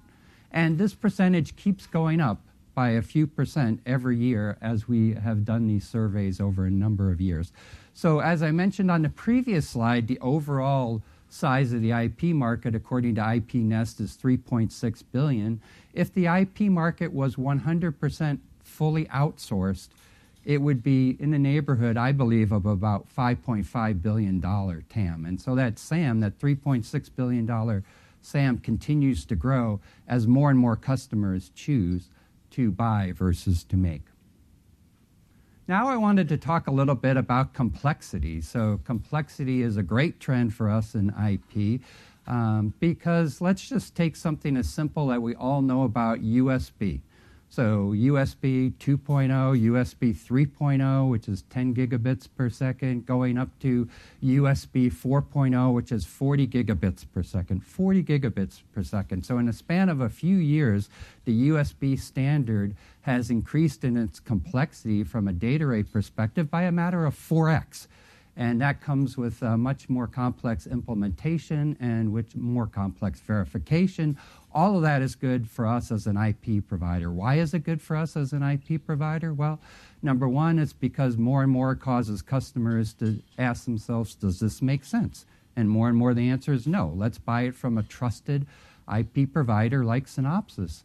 And also, as the complexity increases, so does the average selling price of this IP. Now, another trend that I want to focus on, which is the bottom trend, um, you know, as Aart was saying earlier, Moore's Law is certainly alive and well, and we're continuing to see very, very strong demand in the most advanced processes, whether it's, you know, um, FinFET processes like 16 and 14, or whether you're talking about advanced uh, 7 nanometer or 5 nanometer FinFET processes, or even the next generation. We're starting to work on some areas there in as- aspects of our company. And I mention this keeping up with Moore's Law for a reason, because as the chips go down Moore's Law, they become more complex, and complexity is good for us. Again, drives higher ASPs from an IP perspective. And the other thing, if you look at from the middle, I mentioned that our customers really value from us getting a broad portfolio of IP.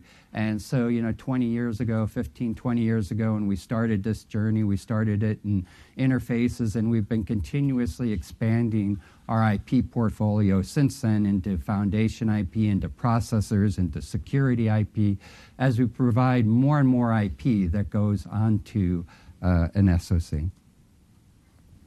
So I next wanted to talk about a uh, market research uh, report from a company called Semico, which is done in October of 2018.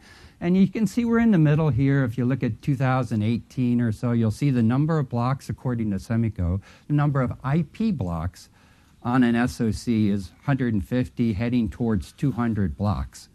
And again, this is an area which says with these number of functions, this complexity on a chip, again, our customers are always saying, does it make sense to make or does it make sense to buy? And as they focus their precious engineering resources on their core differentiation, they're saying, yes, it makes sense to buy this from a trusted company like Synopsys. The other thing that they're asking us to do is they're asking us to buy not just individual um, pieces of IP, like in the EDA world, this would be analogous to kind of point tools. They're asking us to put those pieces of IP into a bigger function, which in the industry is called IP subsystems. And so this is a trend that's been starting over the last couple of years, and customers are asking us to provide a bigger and deeper um, solution, which then just increases their trust and collaboration that we have with our customers. Now, I wanted to talk about uh, some of the new markets that are um, really starting to drive our business and have been for a number of years. So, uh, you know, the big buzzword, you can't go anywhere without saying artificial intelligence. So, artificial intelligence is, of course, a horizontal technology that's being built into every market segment, but it also is a vertical market segment. So, when I talk about artificial intelligence here, I'm talking about the accelerator chips that go into the data center for things like um, video transcoding, or maybe it's artificial intelligence uh, inferencing or training chips. Today, according to Intel, that's a I think it's a two or three billion dollar semiconductor TAM that they expect in the next few years to grow by a, a factor of about five to ten billion. So there are a lot of new design starts that are coming into the accelerator market. As the data gets more specialized, you need specialized processing units. Accelerators are called in the industry to attack that problem. And you're seeing a lot of customers uh, developing those chips. And by the way, many of these customers are brand new. Some of them are coming down from the system level. And you know, when you start a brand new design, what's the first thing you do? You don't you don't have a, a legacy design group that's been around for 30 years or so. You just say, well, it's natural. Of course I'm going to buy the IP, right? I have to get this chip out to market quickly. So it's a natural decision as in these new um, green fields to buy IP. Okay, automotive, you know, computer on wheels, some people call it, right? Uh, you know, I'll go into it in more slides, but that's also creating a lot of opportunities for us, whether it's in ADAS systems or infotainment or connected cars. There's a lot of innovation going on in this space creating new opportunities uh, for us and for our IP. In the cloud, everybody's heard of the term hyperscale data centers, more data going through it. So, again, that drives more business for us, whether it's in the networking space, the server space, the storage space. And lastly, but certainly not least, in the IoT space as well, things like smart homes and smart cities are uh, increasing their electronic content and therefore creating opportunities for us. So I just wanted to delve into a couple of those segments in particular. So the first is uh, this is a car here, and you know, as I said, cars are becoming more and more computers on wheels here, uh, whether it's um, ADAS, automotive, automated driver assistance systems, or whether it's infotainment, or whether it's what they call V2X. Uh, or which is, in other words, vehicles communicating to each other. So if the car in front of you is braking, it tells your car to brake things like that. That whole thing is called V2X or VIDA infrastructure. So these things are happening in cars right now. And whether it's the gateway, the connectivity, the infotainment, the ADAS systems, the powertrain, whatever, all of that requires a lot of IP. I'm not going to highlight all of the IP here that's surrounding the car, but it's a significant opportunity, whether it's things like HDMI or sensor and control interfaces or uh, mobile storage for map updates or um, different processors uh, for specialized processing in the car. We have a broad portfolio of IP that is certified for use in automotive. and certified to automotive standards. So let me talk about some of the new entrants to these fields, which are new greenfield opportunities. So this is a, startup called Fabu, who is based in Arizona and they are making ADAS and autonom- autonomous driving SoC designs. Again, this is a company that just started. You know, they're starting their first chip. They chose to go with Synopsys IP in a very broad portfolio of Synopsys IP, and this is not a isolated story. Last uh, earnings call, we talked about how we had more than 25 customers in the automotive space here. So again, a lot of opportunity for us in automotive as a company and a lot of opportunities for us in automotive as an IP vendor. Uh, I mentioned accelerators uh, going into the data center and how that market was exploding and expected, according to Intel, by growing to 5x. Well, one of the emerging leaders in this space is in a small Israeli company called Habana Labs that we've been working with closely for a number of different years. They just introduced their accelerator chip for AI training and inferencing, and it got great reviews. It was 4x, according to the Linley report, it was 4x faster than other solutions out there in the marketplace. And this is just, an, again, another example of how these type of chips are creating opportunities for us. Again, this is a, a startup company, a greenfield opportunity. They didn't think about making their IP. They bought it from the first get-go, and they chose Synopsys because of our broad portfolio, because of our quality, and because of the way that we have collaborated with them as they, to get their market to chip, their chip to market, I should say. Okay, so just to wrap up and talk about Synopsys Designware IP, so just a couple of highlights here. So we have a very broad portfolio of IP. We focus on, you know, the functions that go on to many, many different type of SoC chips. We um, are very focused on a lot of the new market segments, as we mentioned here. That's definitely growing the demand in AI and automotive and cloud computing and IoT, all creating great opportunities for us. Our customers are buying more and more IP from Synopsys, and they're also asking us to put together larger functions of IP here into what are called complex, well integrated subsystems here. And as I mentioned several times in this presentation, IP is all about quality and about low risk. And we have a reputation for this that's been earned over 15 years. Our customers trust us. We have very deep partnerships with them. We have very deep collaborations with them. You know, we're working with them on the absolute bleeding edge of the technology, the standards, and uh, whatever they need, we're in there as their partner for the long haul to make them successful. So, with that, I will thank you very much for your time, and I will introduce Sassine Ghazi here. Thank you, John. Good morning. My name is Sassine Ghazi. Thank you for joining us. I'm the co GM of our design group. I'll be, uh, in the next 20 minutes or so, walking you through our electronic design automation part of the portfolio. What is EDA for us? Is the combination of silicon, design, and verification product line. That's roughly about 65% of our business. The way I structured the presentation, I'll spend the first section of the presentation talking about the macro level uh, drivers for EDA. Then I'll dive very quickly into the innovation we're driving in each segment uh, of the portfolio. What drives EDA? As John mentioned, design complexity. For us, we run towards customers that they're being challenged and uh, designing complex SOCs, complex chips.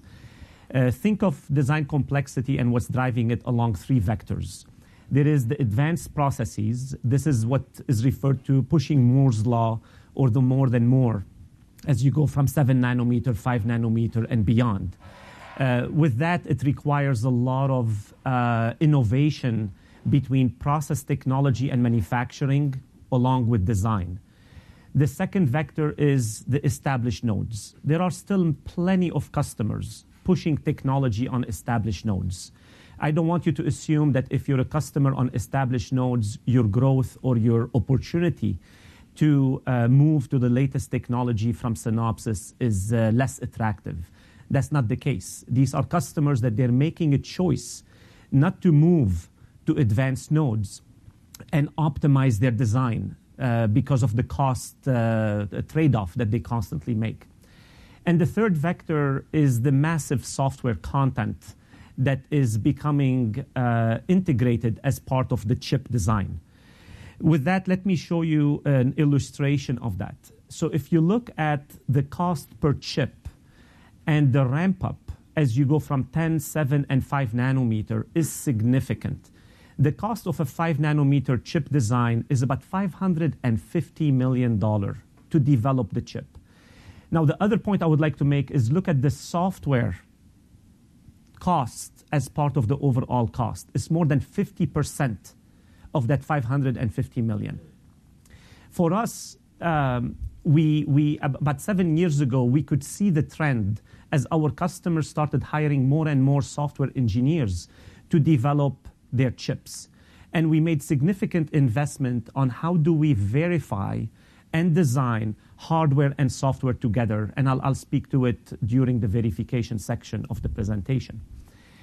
And as you look at this trend, our customers, when they're making these significant investment, they want to make sure that the tools they're using to design and verify these chips are coming from a supplier that is not only reliable and been around, but can provide technology that is uh, uh, safe to develop these complex chips and not have to respin them. Uh, imagine if you have an error on that chip and you have to redo it once or twice. You go out of business. This slide right here, actually, our customers love to see this slide. And this is a data of about 15 years worth of tracking and shows the trend between different technology nodes. And if you see the, the blue colors are uh, planar transistor or before the FinFET. So if you think of Moore's law, it really went through three transformations. The planar transistor, which think of it as a horizontal transistor or device. Then it moved to FinFET, which is more vertical. And uh, the gate all around, which is the latest generation of Moore's law, is wrapping the fins, think of it as, as a, in a cylinder. Uh, the ramp up of the technology in the planar transistor was fairly consistent customers moved from one node to another in a very consistent way. If you look at the green, yellow, and uh, orange, that was the transition to FinFET. It took much longer to transition to the 22 and 20 nanometer because one, it was not a simple decision for customers to make that transition. It was expensive and costly for them. And two, the complexity to design a chip at that node was very difficult. So that was a transition that took longer. But don't take me wrong, plenty of customers uh, already on FinFET at this point.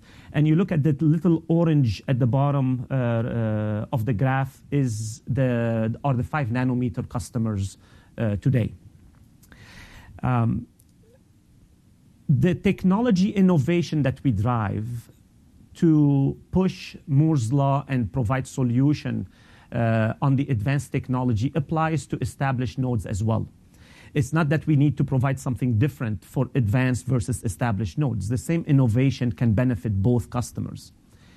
We are absolutely the industry favorite at 28 nanometer, and we are driving the FinFET leadership. Actually, we've been very fortunate through our collaboration with customers and the customer who introduced the FinFET. Uh, were very embedded in their uh, design and their environment in order for us to have that head start in that transition. Now, you may ask, how accurate is this data? When I say its Synopsys is used at 99% of the 12 nanometer designs and below, that can be somewhat conservative. I mean, we can say we're used everywhere on every chip on not only advanced node, on any process technology because we touch a chip in any shape or form, it, be it at a sign-off level, at the simulation level, etc.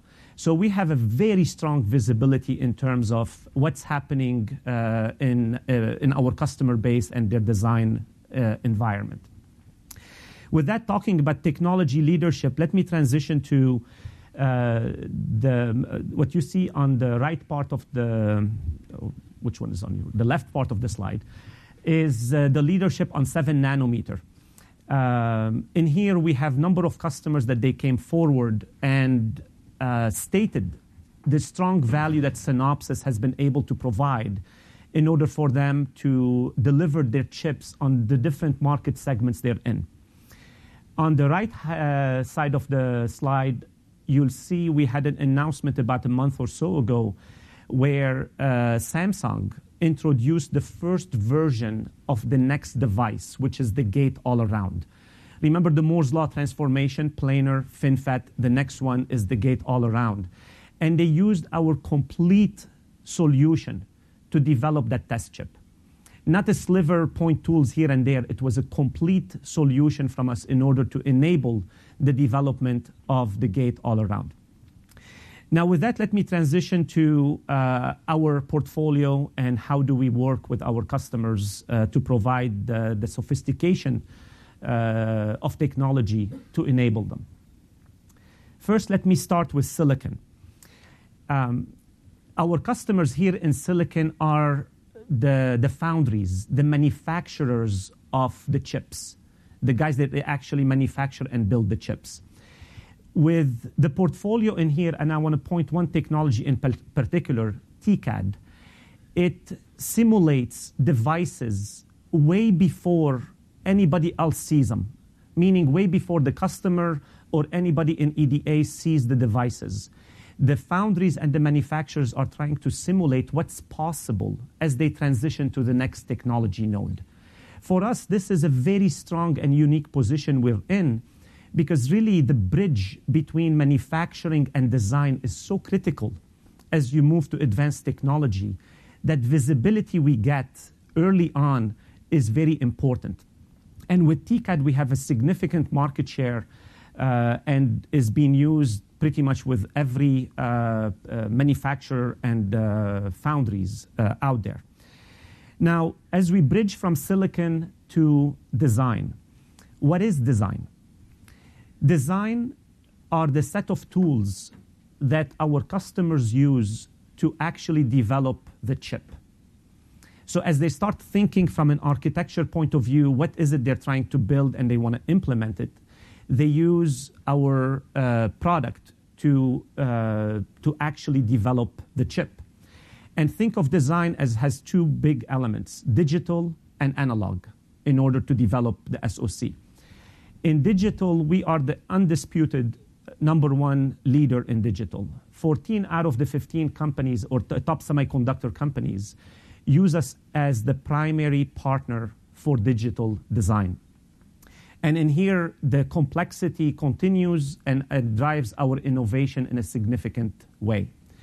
Then there's the analog portion of the design, where uh, we have a portfolio that we took an advantage of the transition from planar to FinFET, and focused primarily on design productivity around analog, and I'll touch on it uh, in a few slides.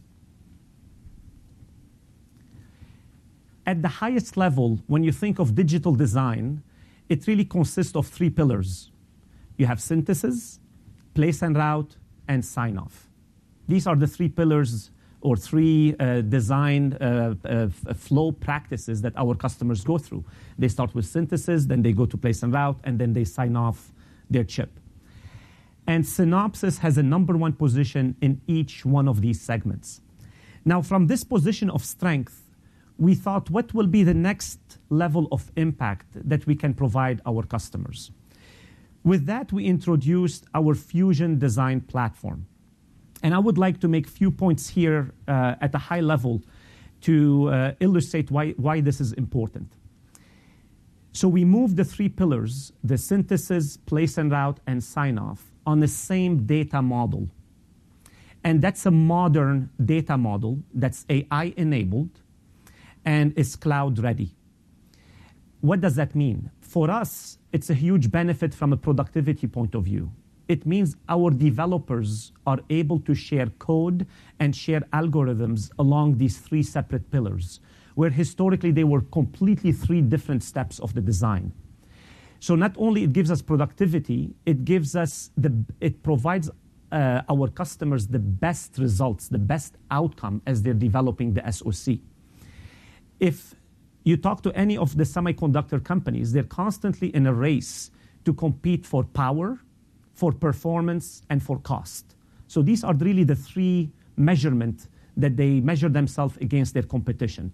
And that platform will enable them to get there in a much faster uh, time, given we blended the lines between uh, the three pillars. As a result of this investment, which was about actually five plus years type of an investment to move this technology on that data model, we introduced a new product, Fusion Compiler. And we introduced this product in November last year, just about five months ago. I cannot say enough about Fusion Compiler, and I'll be overstating it. This is truly something revolutionary in our market. We're changing the way our customers do digital design. Instead of thinking of this design as three different steps, they can think of it, and we're providing them a product that they can go between the three steps in one product. The feedback from the customer uh, are along two lines. One, it provides them a significant time to market advantage. And two, the benefit for power, performance, and area or cost is significant as a result. Because when you design along three different steps, you lose uh, that benefit because you either over design or you have to um, build margins as you hand off from one step to another. So with Fusion Compiler, it's the first and only product today in the market that enables our customers to do design from synthesis to sign off in a single product. And this is not something that you can anticipate in a quarter or two that somebody else will come up and say, I have a similar product. The reason it's not possible is one, or, or in the time frame that I'm describing is not possible. One, it's um, uh, the investment that we've made to move the technology, but more importantly, number two, is the position and the trust that our customers have in our sign-off technology, in our synthesis technology, and in our place and route as the backbone of that product is something that took many decades for us to get to that learning and that innovation and that position. With the introduction of Fusion Compiler, as I mentioned earlier, we introduced it in November. We've had so far 16 logos adopting the product, 38 tapeouts, which is truly unprecedented for a product that was just released. Eight different process nodes is being used on, and 150 plus active designs. And it's been adopted in three different market segments mobile, server, and GPU. And again, these are the type of customers that they really do care greatly about time to market and the best performance, power, and cost possible to achieve th- their design. With that, let me transition to the second part of our design uh, platform, which is our custom uh, analog uh, design. Unfortunately, in that area, there hasn't been as much innovation as has happened in digital, I'll say over the last decade or so. So we took advantage of two things. One, that point that, that there was hunger toward more innovation in analog. And two, uh, we have a significant, actually one of the largest analog houses today, analog design houses, sits inside Synopsys, is our IP team. So our, we partnered with our IP team to figure out what's the fastest and best way to improve analog design productivity. So we came with a custom compiler as a product that is focused on advanced technology and design productivity, which is very important because if your digital part is moving fast and you're able to be productive, but your analog part is not competitive or productive, then you slow down your, your entire development. Um, and the graph that you're seeing is the trend uh, of increase of uh, adoption of custom compiler. Now, granted, you can argue these are small numbers compared to what's available out there, but to me, I look at it as a fantastic opportunity to be able to constantly grow and continuously grow along that, that curve. Uh, there's a very well known TAM and uh, the differentiation we're providing is something we're incredibly excited about to grow our uh, revenue in that space. Now, with that, let me transition to verification. Think of verification, it has three layers. There is the analog verification, there is a digital verification, and then there is the hardware emulation or verification. With the analog verification, even though we don't have a number one position in analog design, in analog verification, we are absolutely the number one leader in that space. In the digital verification, Uh, as it states in here, 12 out of the top 15 semiconductor companies uses our digital verification tool called VCS in that space, and we've been the market leader since 2008. And on the third layer, the hardware emulation, we've been the market leader since 2016. With that, let me dive into each one of them separately. As I mentioned, in analog and mixed signal simulation, we've been the number one for many, many years. Um, maybe some of you have heard the HSPICE or anybody who's done any engineering uh, background have used it. Uh, this has been the golden reference for, I believe, 38 some years, for more than almost four decades, has been the industry golden reference. Why is that important? Everything has to reference to HSPICE. We own HSPICE. It's been that standard for many years. Then we built on top of it a different level of abstraction for analog and circuit simulation to run much faster while maintaining the accuracy of the golden. Now, with that, let me move to the whole digital uh, verification complexity. Actually, this graph is really are the steps our customers go through in developing a chip. It starts with architecting the chip. Then after that step is done, you move into actually developing the hardware. This is where the design tool comes in and some of the verification. Then when you're well into the hardware design, you start your verification development. Then when you're almost done with your uh, software uh, development, you start the validation of the software and the hardware and how well uh, uh, are they working together? Are they working together and meet the intent or the architecture of what you've developed? I remember about seven, eight years ago, sitting with one of the leading customers, and they challenged us can we shift left that development where we can do hardware software development in parallel? So if you look at the, picture, it's really essentially pulling forward uh, so the customer can ship and go into production at least six to nine months earlier than the previous method of developing a chip. In here, we have some uh, unique differentiation that enabled us to uh, enable that shift of the hardware software co verification. Let me explain it a little bit as you start with an architecture, we have a technology that allows you to prototype the hardware before the hardware design even starts. So you prototype what's the intention of the hardware, and then we provide that intention per se to the software developers so they can start writing software before the hardware design starts. And as you advance into the hardware development, we enable through the emulation the ability to run the software on an early version of your hardware. Okay? So this enablement was possible because of our unique and strong position in every step of the whole verification cycle. In here is just a set of the who's who customers that they came forward with um, um, our relationship with them as it comes to the verification uh, portfolio.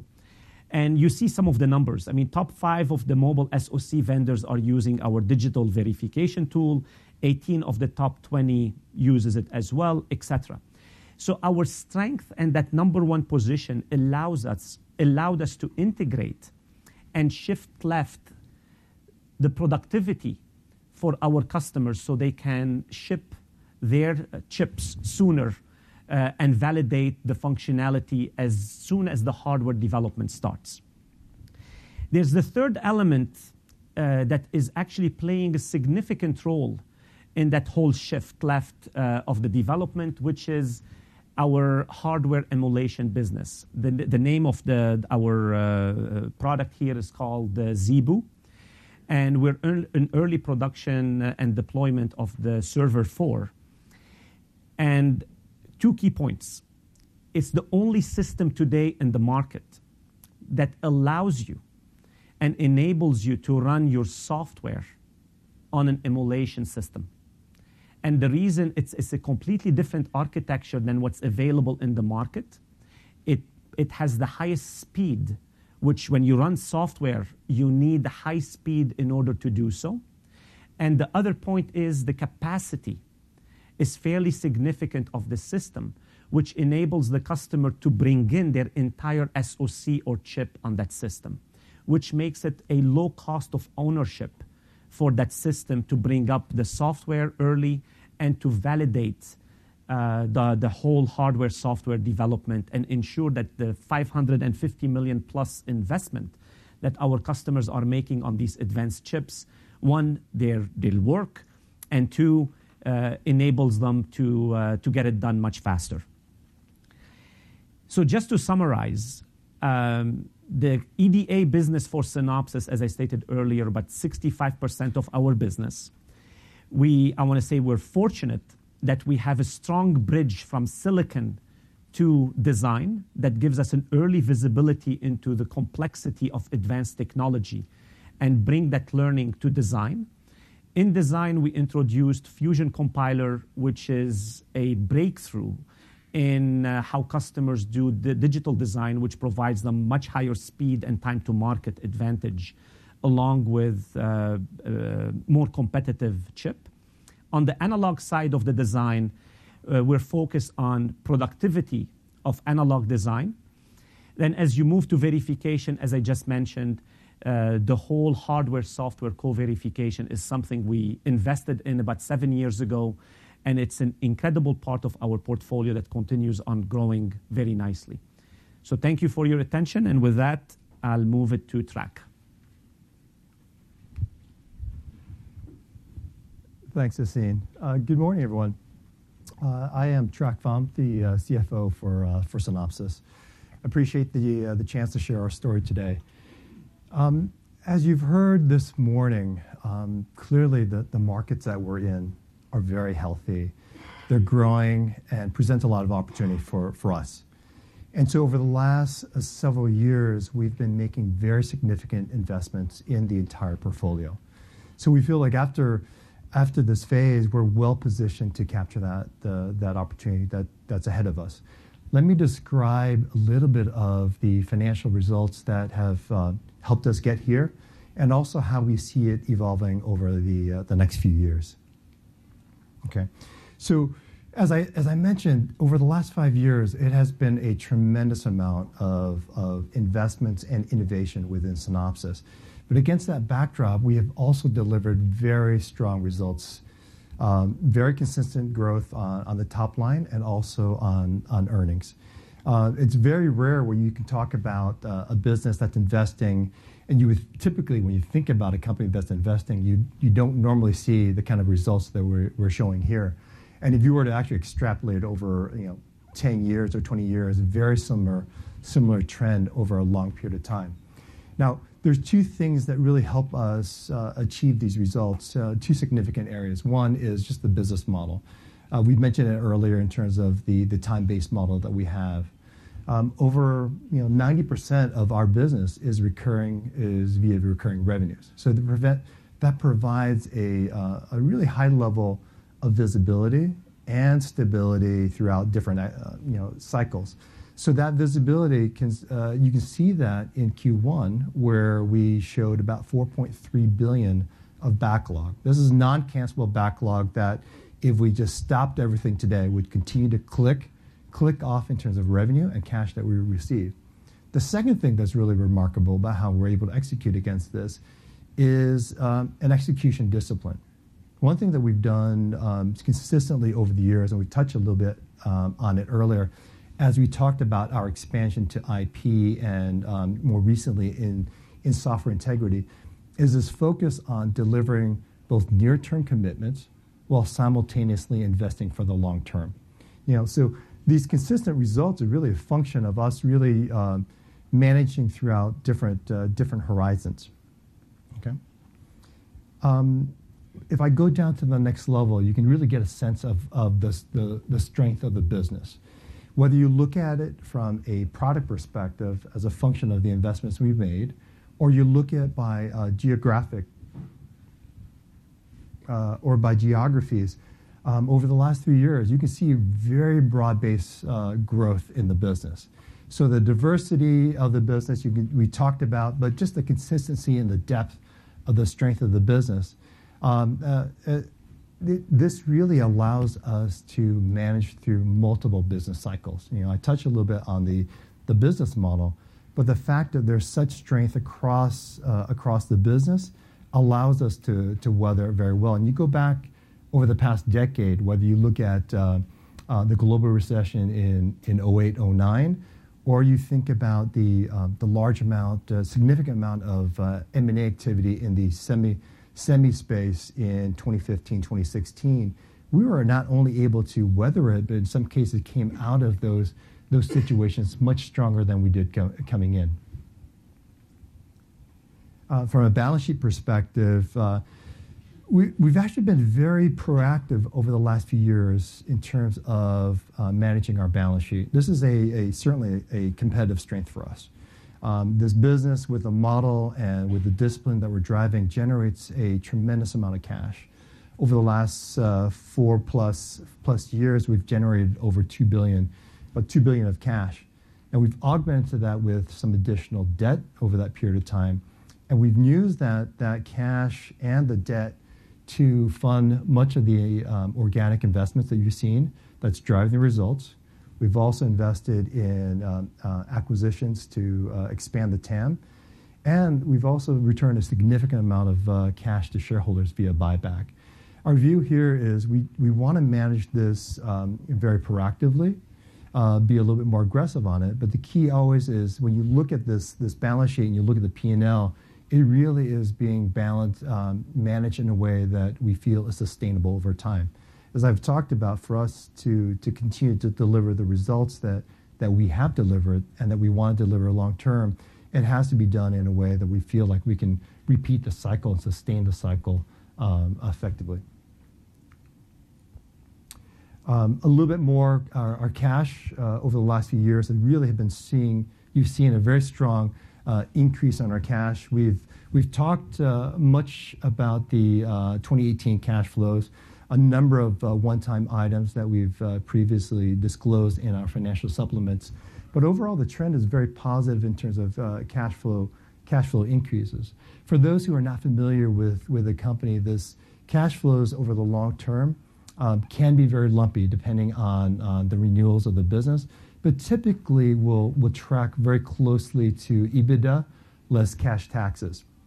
Um, and then uh, from a stock buyback perspective, you saw the 1.6 billion over the last four-plus years. And this is about 100% of free cash flows. Uh, so a pretty significant amount of cash that we've returned to investors. Um, this balance between uh, organic investments, buybacks, and M&A has created a lot of value over the last few years. And we expect to continue a similar balance uh, going forward. Now, I think uh, in the next few slides, I'm going to fill in some of the blanks that you're going to see in your presentation, um, uh, our outlook for the next few years. Um, we crossed 3 billion last year. Um, and we took it. It was a pretty significant milestone for us in terms of crossing 3 billion. But our mindset and our focus is definitely um, on on $4 billion as a next milestone. Um, we talked a lot about the the market opportunity. We talked about the the investments that we've made to really uh, position ourselves to to uh, scale up and and get to the next billion. What we haven't talked much about, and let me uh, touch on it a little bit, is that when I talk about our mindset, um, we really are trying to build a company that endures, a company that that can get to the next level. Uh, and that means uh, our, management team, our management, uh, and the leadership team that have gotten us here, but also evolving our capabilities so that we can get to, that next level. We look at our back, offices, you know, the, infrastructure support behind that, the management systems to, support that. So across the board, we're looking at, how to build the um, not only the technology but the infrastructure that can help us be successful um, at that next level. Uh, we've touched on the the the revenue model over the last few years, uh, last couple years in particular. We've grown in the low double digits. The model that we highlight here in terms of EDA in the mid to high single digits, uh, IP in the low double digits, and software integrity in the uh, the roughly 20% range is, is a model that we believe can, um, can be managed through different cycles. And we've talked about, we've recently raised the, EDA model from low to, low to mid to mid to high. And depending on where we are on the cycle, it may be higher or on the low end of that range, but this is something that we believe can be sustained over uh, multiple, multiple periods and through multiple um, um, cycles. On a margin perspective, uh, the investments we've made uh, is the investment we've made highlights where we've been over the last couple of years. And it really presents an opportunity for us to continue to grow and scale the business. And what, as we look forward, there's, definitely an opportunity for us to continue to grow the business while also improving profitability. Structurally, there's, uh, there's, there's an opportunity for us to manage the business on, on a path to Rule 40, some combination of, of revenue growth and margin expansion um, that can get, uh, get close to uh, 40. Now, as you can see, we've done a pretty good job balancing both revenue growth um, over the last five years, revenue growth and investments in the business. And we believe that going forward, we should be able to continue to, to leverage those investments to drive growth while also driving profitability with a long-term goal in mind of uh, something in the 30% range. Now, recently we've talked about uh, driving operating margins up to uh, 26% in 2021. But we can see here, looking at our um, where we are with uh, our product portfolio, where we are in terms of thinking about how to scale the business, we're definitely raising the the long-term, uh, you know, 21 objectives of high 20s for uh, for operating margins. Now, the combination of very solid growth, uh, a very solid growth outlook, and a focus, uh, an increased focus on operating margins should allow us to drive uh, double digits in the low earnings growth in the low double digits. And this, again, is an increase of where we've been historically. We've done a great job over the, the past five years of positioning ourselves for long-term growth by investing in the business while also delivering high single-digit earnings growth and meeting that commitment. Given where we are in terms of our investments and the focus going ahead, um, and the combination of revenue growth and operating margins, we're very optimistic about our ability to drive uh, EPS in the low double digits. Now, as I've talked about, it's certainly gonna start with revenues. Um, the outlook for the business is very strong.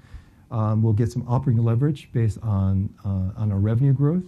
Um, and then I talked a little bit about the productivity metrics and where we're focused uh, in terms of the rest of the business. You know, the technology platforms that we use to run the business, the management practices, the management processes um, that we're evolving to manage this business at the next billion. And the other part is scaling up the software integrity business. Um, Andreas talked about the um, the Polaris platform and how we should be able to get some um, go-to-market leverage there, as also uh, and also our ability to drive revenue growth through the uh, the platform. There's also an opportunity to drive you know leverage in that business in the back office. Over the past 18 months, we've spent a significant amount of uh, of energy and time and money on making sure that we're building a uh, a business structure, business processes, and a technology platform that can scale up a business that is is different from the traditional um, uh, EDA and IP business. We're we're going, we're making a shift from a a low volume but high dollar business with a very concentrated set of customers to one where we've got uh, you know 4,000+ customers at certainly a different ASP, uh, certainly a different price point. And so making sure that we can build the the business practices and the business process to scale that business and getting operating leverage there on the um, on a very high growth business, that should be where we um, we allow that business to both grow and increase profitability over time. Okay. Now we uh, we're still in the middle of Q1. Uh, we'll end the quarter in just just over a month. Um, we reported Q1 results, uh, Q2, sorry, thank you. Uh, we reported Q1 results uh, a few weeks ago. Very strong start to the year, um, really gives us a strong outlook for the year And so at that and Today we're reaffirming guidance for Q2 and the full year. So and I'll conclude it and say that as you've heard today, um, the market opportunity for us is tremendous. It's it's growing, it's healthy, it's very dynamic. Um, we've been very deliberate over the last five years in terms of making investments across the entire portfolio uh, to position ourselves to win in this this market. Um, and you can see that uh, our commitment in terms of continuing to drive the business for growth and operating margins uh, over the long term, we believe can create a lot of value for investors. And we're excited about the, uh, we're excited and very optimistic about the outlook for the company. Okay. We can invite the speakers up to the, whatever you call those things up there. Y'all can do me a favor and wait till you get the microphone to ask questions. We've got Roberta over here and Lisa over here. And uh, raise your hand and we'll. The question is behind you. Behind you. Oh, sorry. One one and then. Thank you, Rich Valera from Needham. Um, Trac, would love to get any more color you could provide on your increased target of non-GAAP OM from 26% to high 20s. Is that mainly a better revenue outlook than you thought before, or are there other factors driving that uh, improved outlook? Thank you. Hi, Rich. Hello? Hello? Yes, it's on. Okay, sorry. Um, Rich, The it's going to be a combination of both, Rich. Uh, both the uh, revenue growth and and uh, driven by the the strong position that we have in the the product portfolio and also a you know an increased focus on the the operating side of it.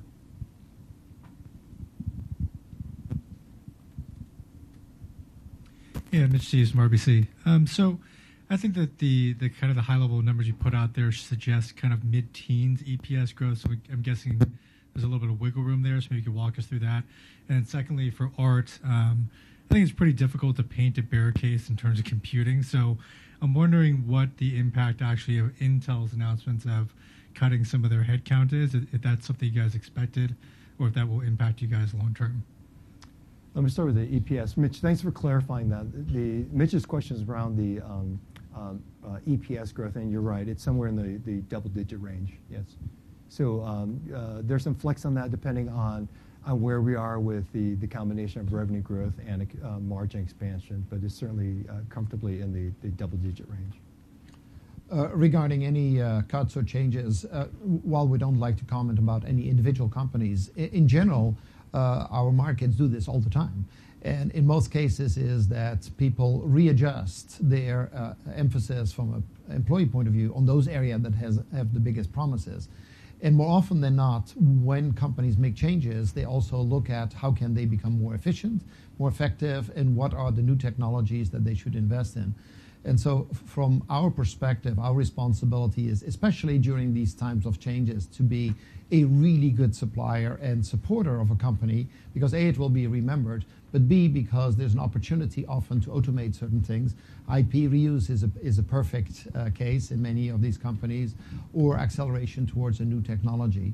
And so uh, we've been in arguably the most dynamic market in history of mankind in terms of the rate of change. That implies that companies change all the, all the time, and uh, we've survived very well under that. Hi, uh, Matt Kafina from Morningstar Investment Management. a couple questions for you. I wonder if you could talk about China's homegrown semi industry and the extent to which they're going to be using your EDA tools or the extent to which they might be developing their own tools in the long run.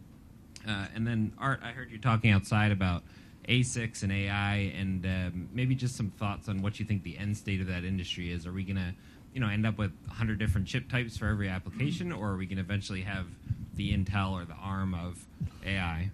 Okay, well, starting with China, we're extremely familiar with that because we had the good fortune to be in China very, very early on. So in the mid uh, 90s, and actually I visited in the mid 80s. And so, so we have actually lived the rate of change of that industry literally every every quarter and have seen its evolution. And the most important part of that evolution is uh, not only a, a, increasing commitment of the country to high technology, to chips as an underlying uh, set of capabilities, but also to the education of the people to become competent. And so uh, China is an important uh, part of, uh, of, our market. It is, it is we look at it in the context of Asia Pacific that has grown in general, and you can see it in the numbers that we release on that. We don't disclose China specifically, but certainly we, communicate well about Asia Pacific. And so we, see a continuation of that, notwithstanding maybe some of the, the uh, political challenges that are in play today that we don't control, but have been somewhat far away uh, from us uh, so far. It's interesting in that context to also connect it to your second question, which is AI, because China, has invested substantially in that direction anticipating that AI would be not only a driver for technology, but also a driver for the, for the verticals uh, of the different markets. And um, uh, AI is an interesting space because you, you say, will it gradually, you know, uh, consolidate? Well, you know, we're talking at the very beginning of this, and the beginning, I think, is is measured in decades, not not in quarters at this point in time. And so, yes, we're seeing a, a massive broadening of the number of people doing chips. Some of those are are clearly going to be winners. Some of those there may be some question marks. But in this case, I have no doubt that as some companies may not do as well with chips, they will be absorbed very rapidly into other companies because the talent set is highly valuable and, uh, and will be reused to do then the next generation and the next generation. And by the way, to also split the market up that certain types of AI will become more directed at verticals because the impact is so high if you have something that matches well the type of data. So there's, there's really a lot of opportunity in that space, and it's, it's a market we are touching quite well. Thanks, Chief Lichtauer. A couple of uh, technology questions for Aart and Sassine. Um, in core EDA, we often hear about the lifespan of a hardware platform like ZeBu and others uh, lasting several years. The question has to do with the lifespan of software platform in core EDA.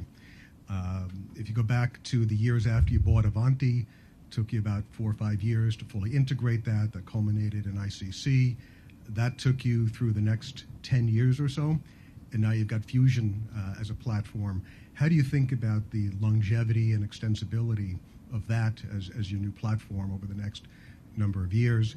Uh, additionally, many of the new opportunities you talked about, like uh, 5G, IoT, automotive, and so forth, uh, would seem to be inherently custom and analog mixed signal problems to solve uh, at, at, the chip and systems level. Um, yet you are a distant number two in custom overall. The question is do you think that customers will increasingly lead their tool and vendor selections with custom, where perhaps in the past it was led by digital? Uh, so do you, do you, think this kind of customer selection dynamic um, might be led more by custom given these new opportunities rather than what we've seen in the past? Maybe I'll answer the longevity, and then uh, Sassine can give you uh, the exciting parts uh, that we're specifically encountering right now.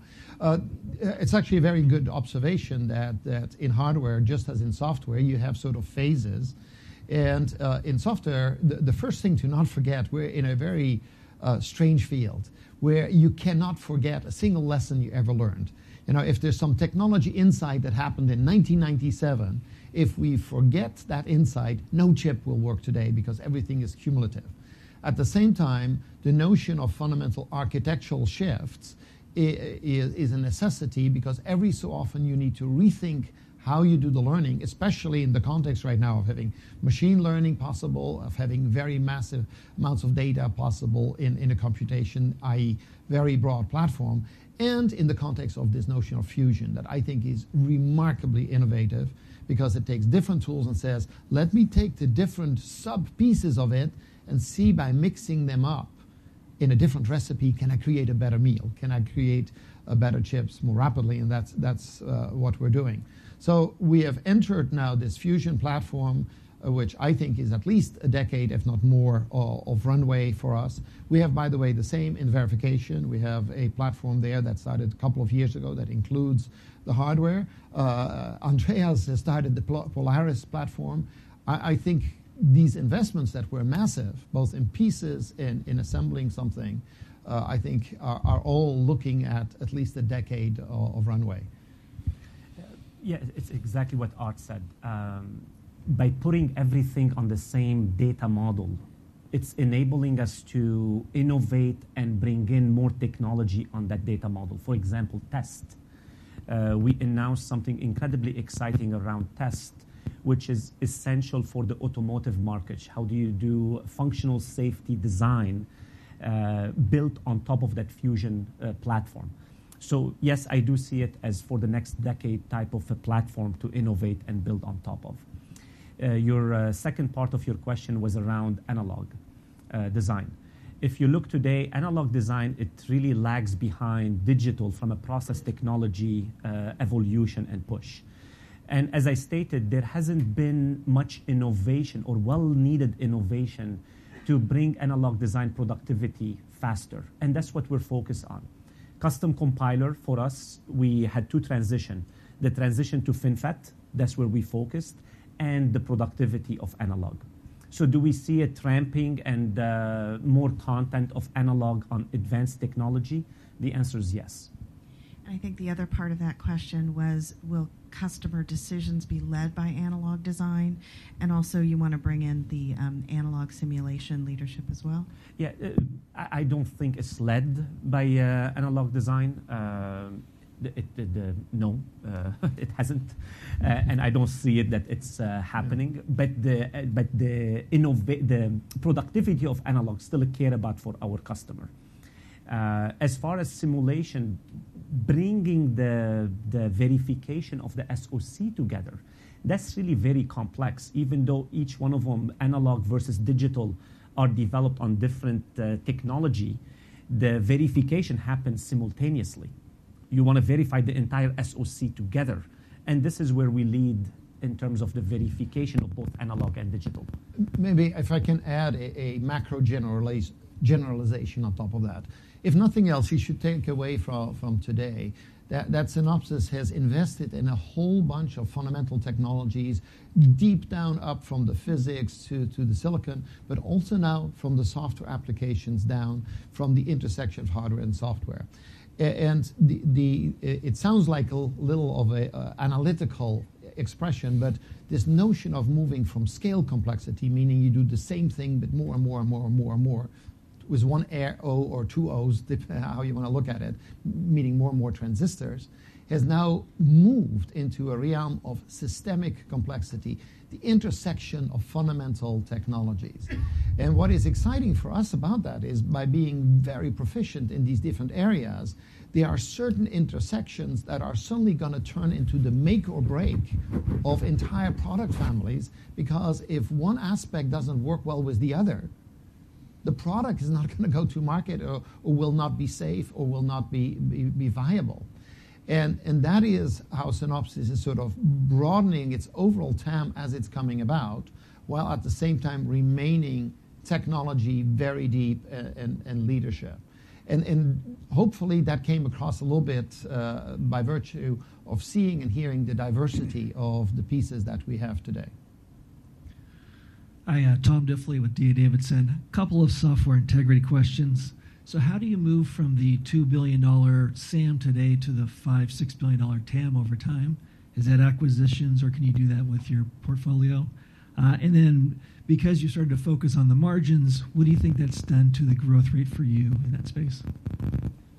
Okay. So to to the first question, I mean, we certainly look at our portfolio, portfolio itself has really a lot of momentum to gain. There are uh, a lot of opportunities out there of customers that don't do anything in terms of software security or software quality. So we see really that as one opportunity.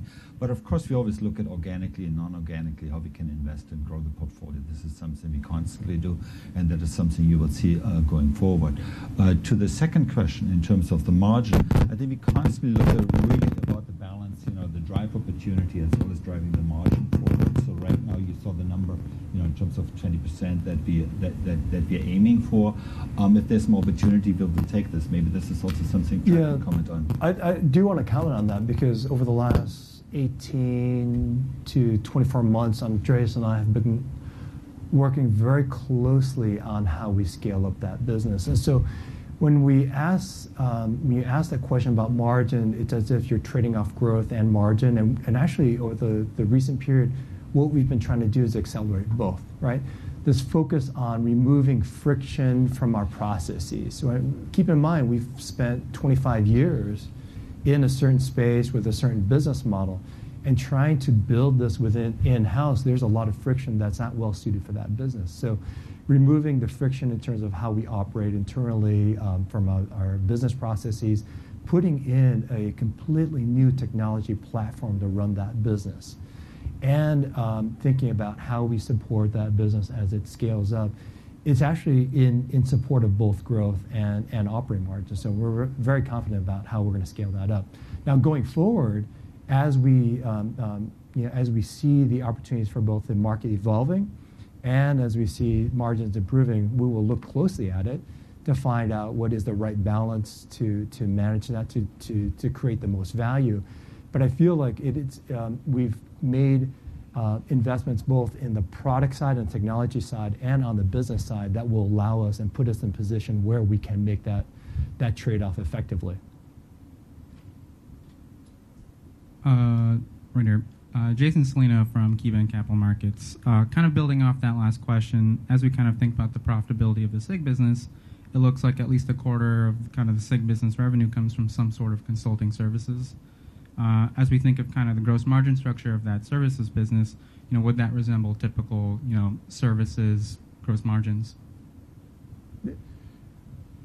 Um, just first of all, I mean, if you look at scaling up the business, um, the services part, and as I outlined in the talk, is really think about it as a grease, right? Think about this as an enabler, essentially, how we can essentially you know, sell more technology and broader solutions on that. So that does not mean that the services will necessarily grow in the same ratio as on the product side. Ultimately, when you look at the mature, maturing process of customers, the most mature customers really use automation you know, in their Dev uh, SecOps operations. So I mean, they're focused on products. They're focused really getting the automation and piece. Whereas the earliest. Andreas, your your mic is not working really well. Can you pull it up, see if it's connected? Uh? Okay. Uh, use this. That's better. Sorry.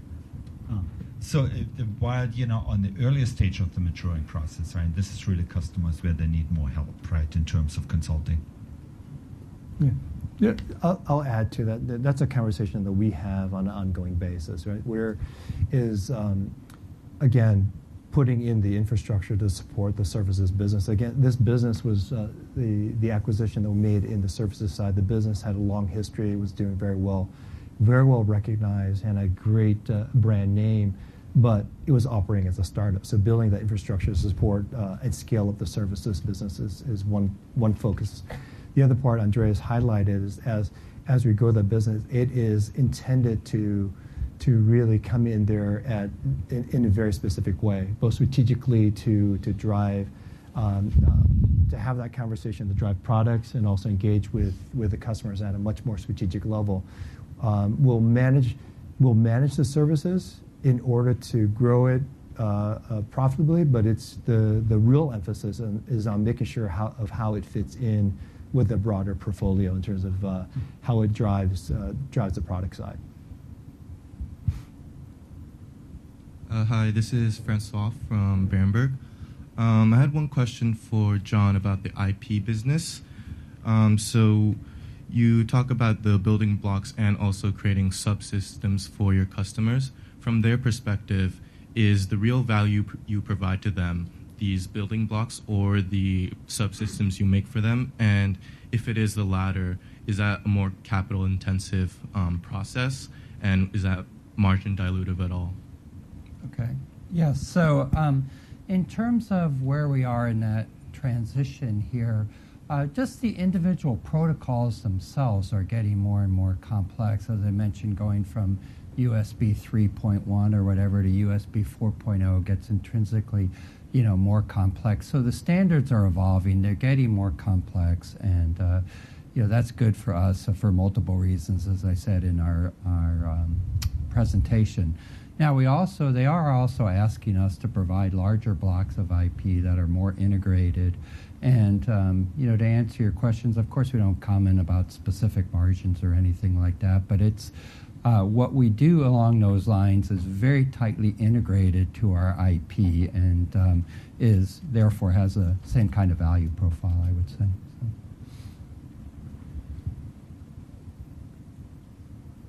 John Pitzer with Credit Suisse. Just going back to the op margins.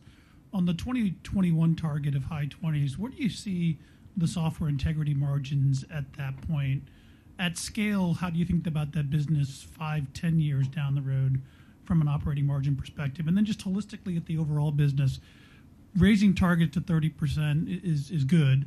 Um, but if I look at the value that you bring, why isn't that number significantly higher? And if I look at the R&D spend, I don't think anyone in the audience would fault you in reinvesting in R&D, but why isn't there more leverage in the SG&A business? Especially if I add back stock-based comp, even at 30% target, you're really at sort of a mid-20s. You look at some of your chip company customers, and they're sitting at 35, 40, 45% op margins. Why isn't there significantly more leverage in the model longer term? Mm-hmm. Okay, let me, let me start with the, first part of that, which is uh, software integrity. The structurally, this business is an enterprise software company operating, you know, with a focus on security. Um, uh, long term, I would expect it to be at the corporate average or, higher, right? Uh, similar to what you would see in other enterprise software companies. Where it is in 21, that really will depend on on what will deliver the most value in terms of where the growth profile is, right? Because as I said, we are managing to a combination of revenue growth and operating margins. Uh, we happen to be in a very high growth area that, uh, and we're well positioned for that. And so we will continue to look at uh, at that balance. But structurally, long term, we think this could be a very um, profitable business. Um, as far as operating leverage, we do, um, if you look at the portfolio and the challenge that we're managing, right? We're managing um, along a time dimension, delivering today, delivering for tomorrow, many years from now, right? So managing that time horizon. We're managing um, a very complex portfolio of EDA, IP, and software integrity, right? With different growth profiles and with different uh, uh, and they are at different points in their life cycle, right? So the the the goal there is we we believe we can get to this this margin profile that we discussed. Um, we're certainly on a path to that, you know, progressing from last year to this year, and you can see you can see that trajectory as our evolves and that can improve. We'll certainly look at it, but it is a you know our one thing that you should take out of this this presentation today. It's really a balance. It's a balanced portfolio. It's a balance over horizon. And we're trying to manage that in a, in a way that we will create the most value.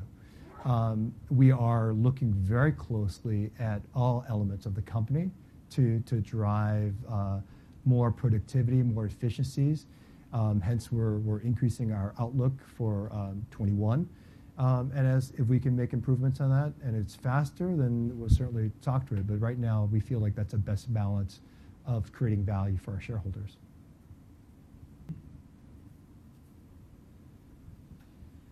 Just one quick follow-up and kind of on the strategy. So one of the interesting slides you had in there is how you basically build out a new portfolio every time you kind of see the, the growth rate get to mid-single digits from EDA to, semi-IP and now to software integrity. So I'm not expecting you guys to give me exactly what you're going to do in you know five years, but if I were to look out three to five years, what type of technologies do you think would be ancillary, interesting uh, Because it's clear that you guys have been good predictors in the past. So what type of technology would be ancillary for the EDA space, or would it be more software integrity and so on and so forth?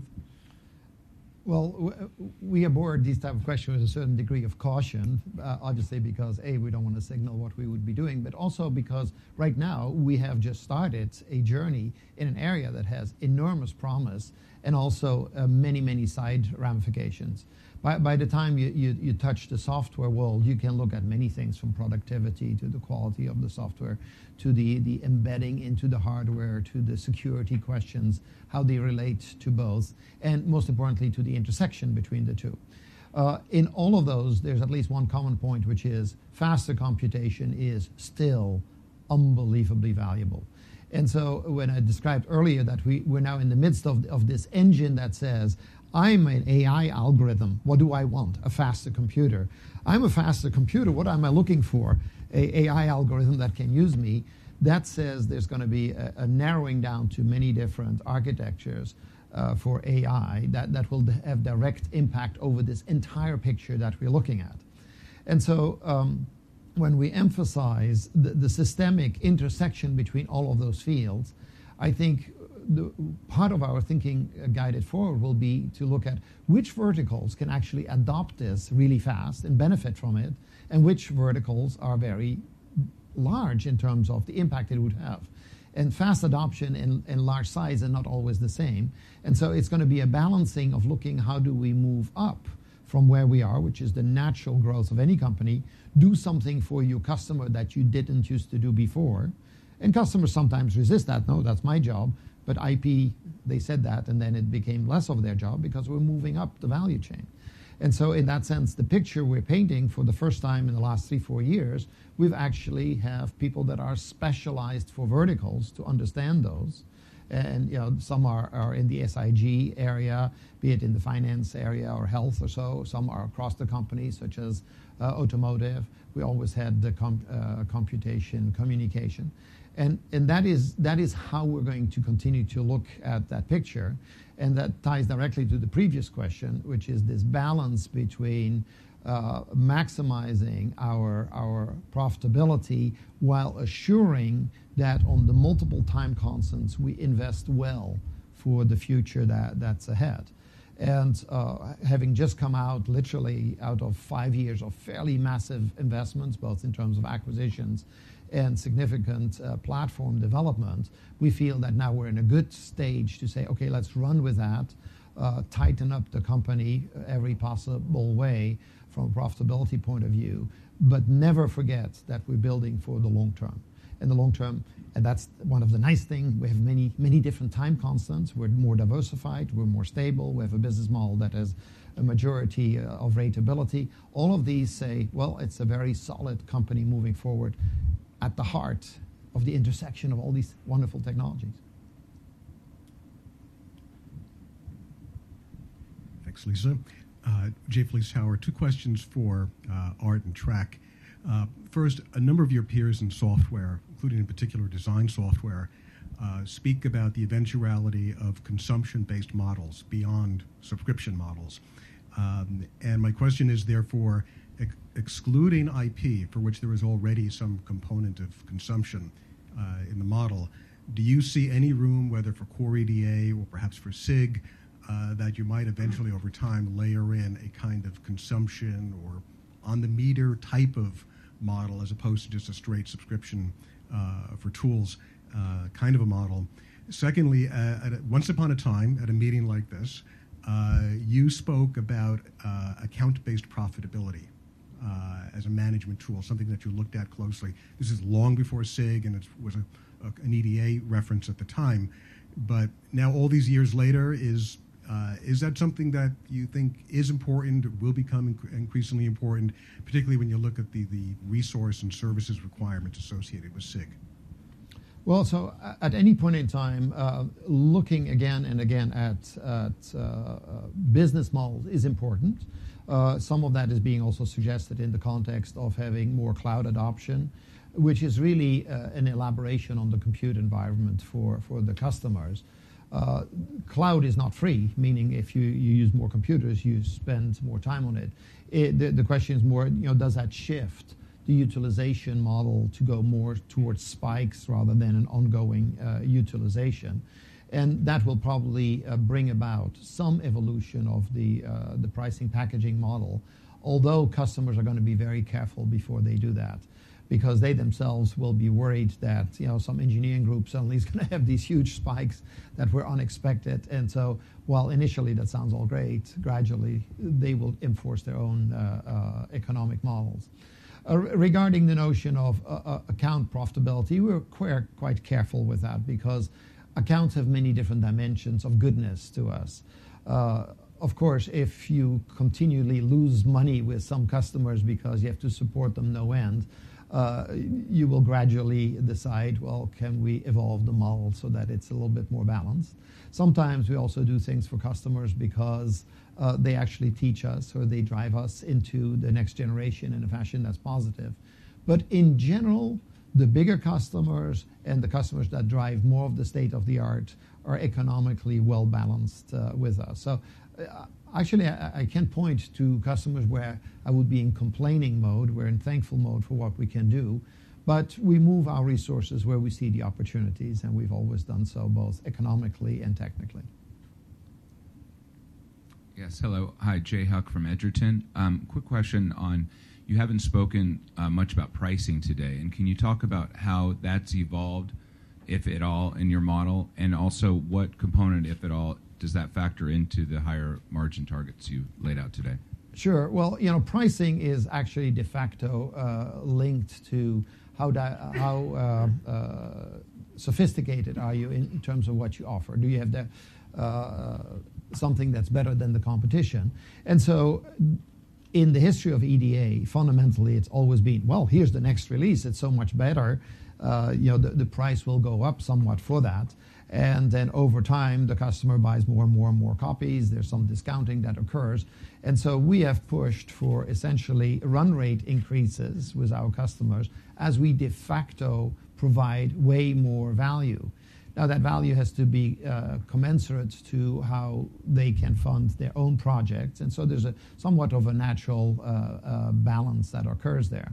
But if you, if you don't have unique capabilities, then you don't have pricing power with, with, the customer. And so that, that, that race is always on. Fortunately, we have a number of products that are quite unique, that are well established, and uh, keeping a balanced relationship for multiple years with the customer is actually as important as uh, optimizing in the moment. But uh, again, for Synopsys, I don't have any complaints about customers.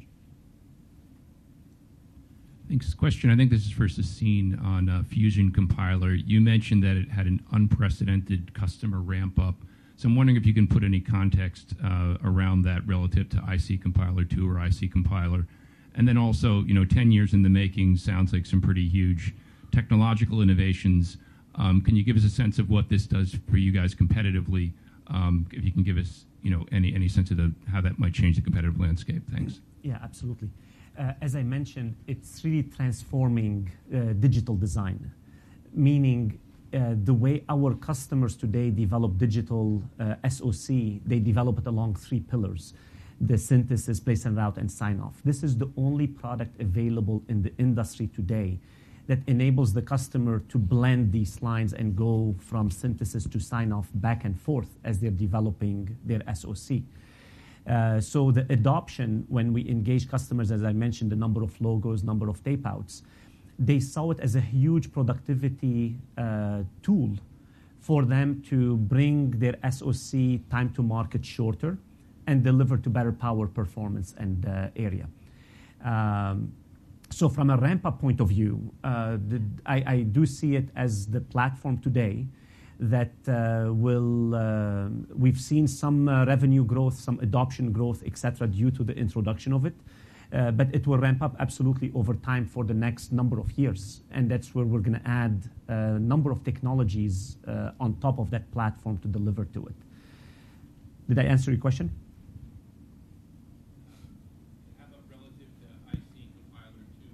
Yeah.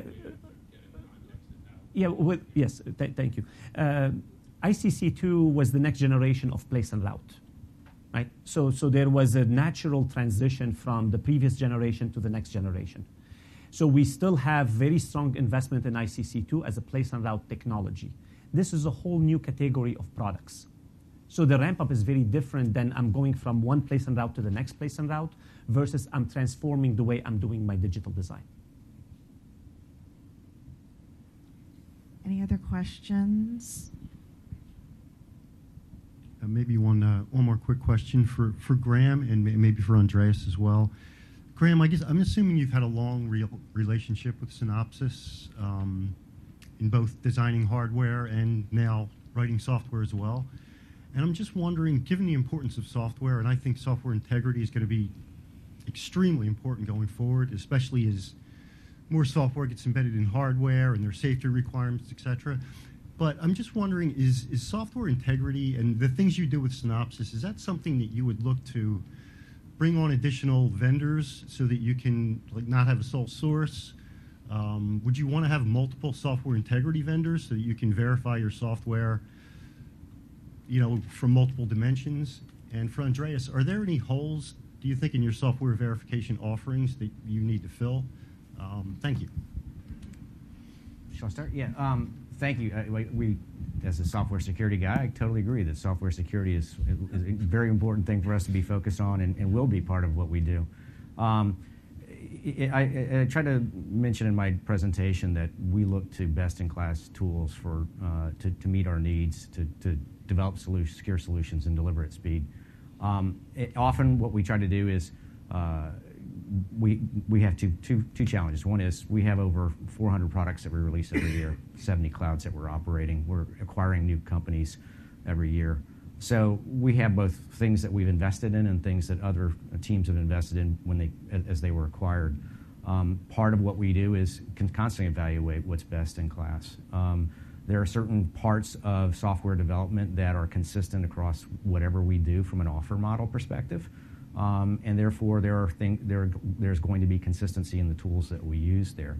New technologies, new ways to deliver product are always uh, introducing new capabilities that are needed, uh, or identifying new capabilities that are needed, and new uh, new products that help solve that. From everything from open source to commercially available products. Um, it, it's it's our responsibility to constantly look for what's the best in class. Our long history with Synopsys has been there are things that we believe that they continue to deliver on because their investment on that that are critical and vital to our basic secure development. Yeah, uh, touching on your, on your uh, second part of the question. I mean, first of all, this is an uh, think about this as an emerging industry, and, and it's a very, very vibrant industry. It's almost like the early days of EDA, right? Where in the, in the in the early days, we just had a simulator, right, to to validate a chip, and then you know we developed many more technologies that complement. We see that the same way in the software integrity, right? I mean that essentially the emerging technologies as they come, we constantly look at these uh, technologies, you know, whether we develop them organically, whether you know we, we look at them externally but I think one point that is very important, and I tried to mention that in the talk, is our consulting service, as well as the deep partnership with our customers, keeps us really on the frontier of understanding the problems and understanding the problems and trying to solve solutions. In a consulting business, it could be in the beginning just something we do manually, right? But then if you see the same problem three times, it sounds like a good idea to put in some product, right? But then working with partners, I mean, deep partners like like Cisco, we also understand where they're going and where their needs are. So this is critical for us to really stay uh, stay ahead of everybody. If I add, uh, may add one uh, comment, uh, many things are very similar to EDA, and actually in the field of software, just like in EDA, we have to move much more towards correct by construction meaning you don't write software and then you figure out things uh, after the fact what's wrong, but at least anything that can be automated, that can be checked formally, completely, should be done so. There's one difference, though. Uh, when EDA com- came about, there were no, th- there were a lot of physical challenges, complexity challenges, but there were no bad guys that would proactively figure out a way to screw up your circuit. We're surrounded by incredibly intelligent people that have as a mission to do something to your system, to invade it, uh, perturb it, or what have you. And so that gives a er, very interesting dynamic, which says, hey, uh, with Cisco, with Graham, for example, we better stay pretty close in figuring out what's what's happening, what, what's new, what what new dangers uh, are about, and how how do we you know, either protect or diagnose them when they happen and then fix them after the fact quickly. This is this has its own spark, so to speak.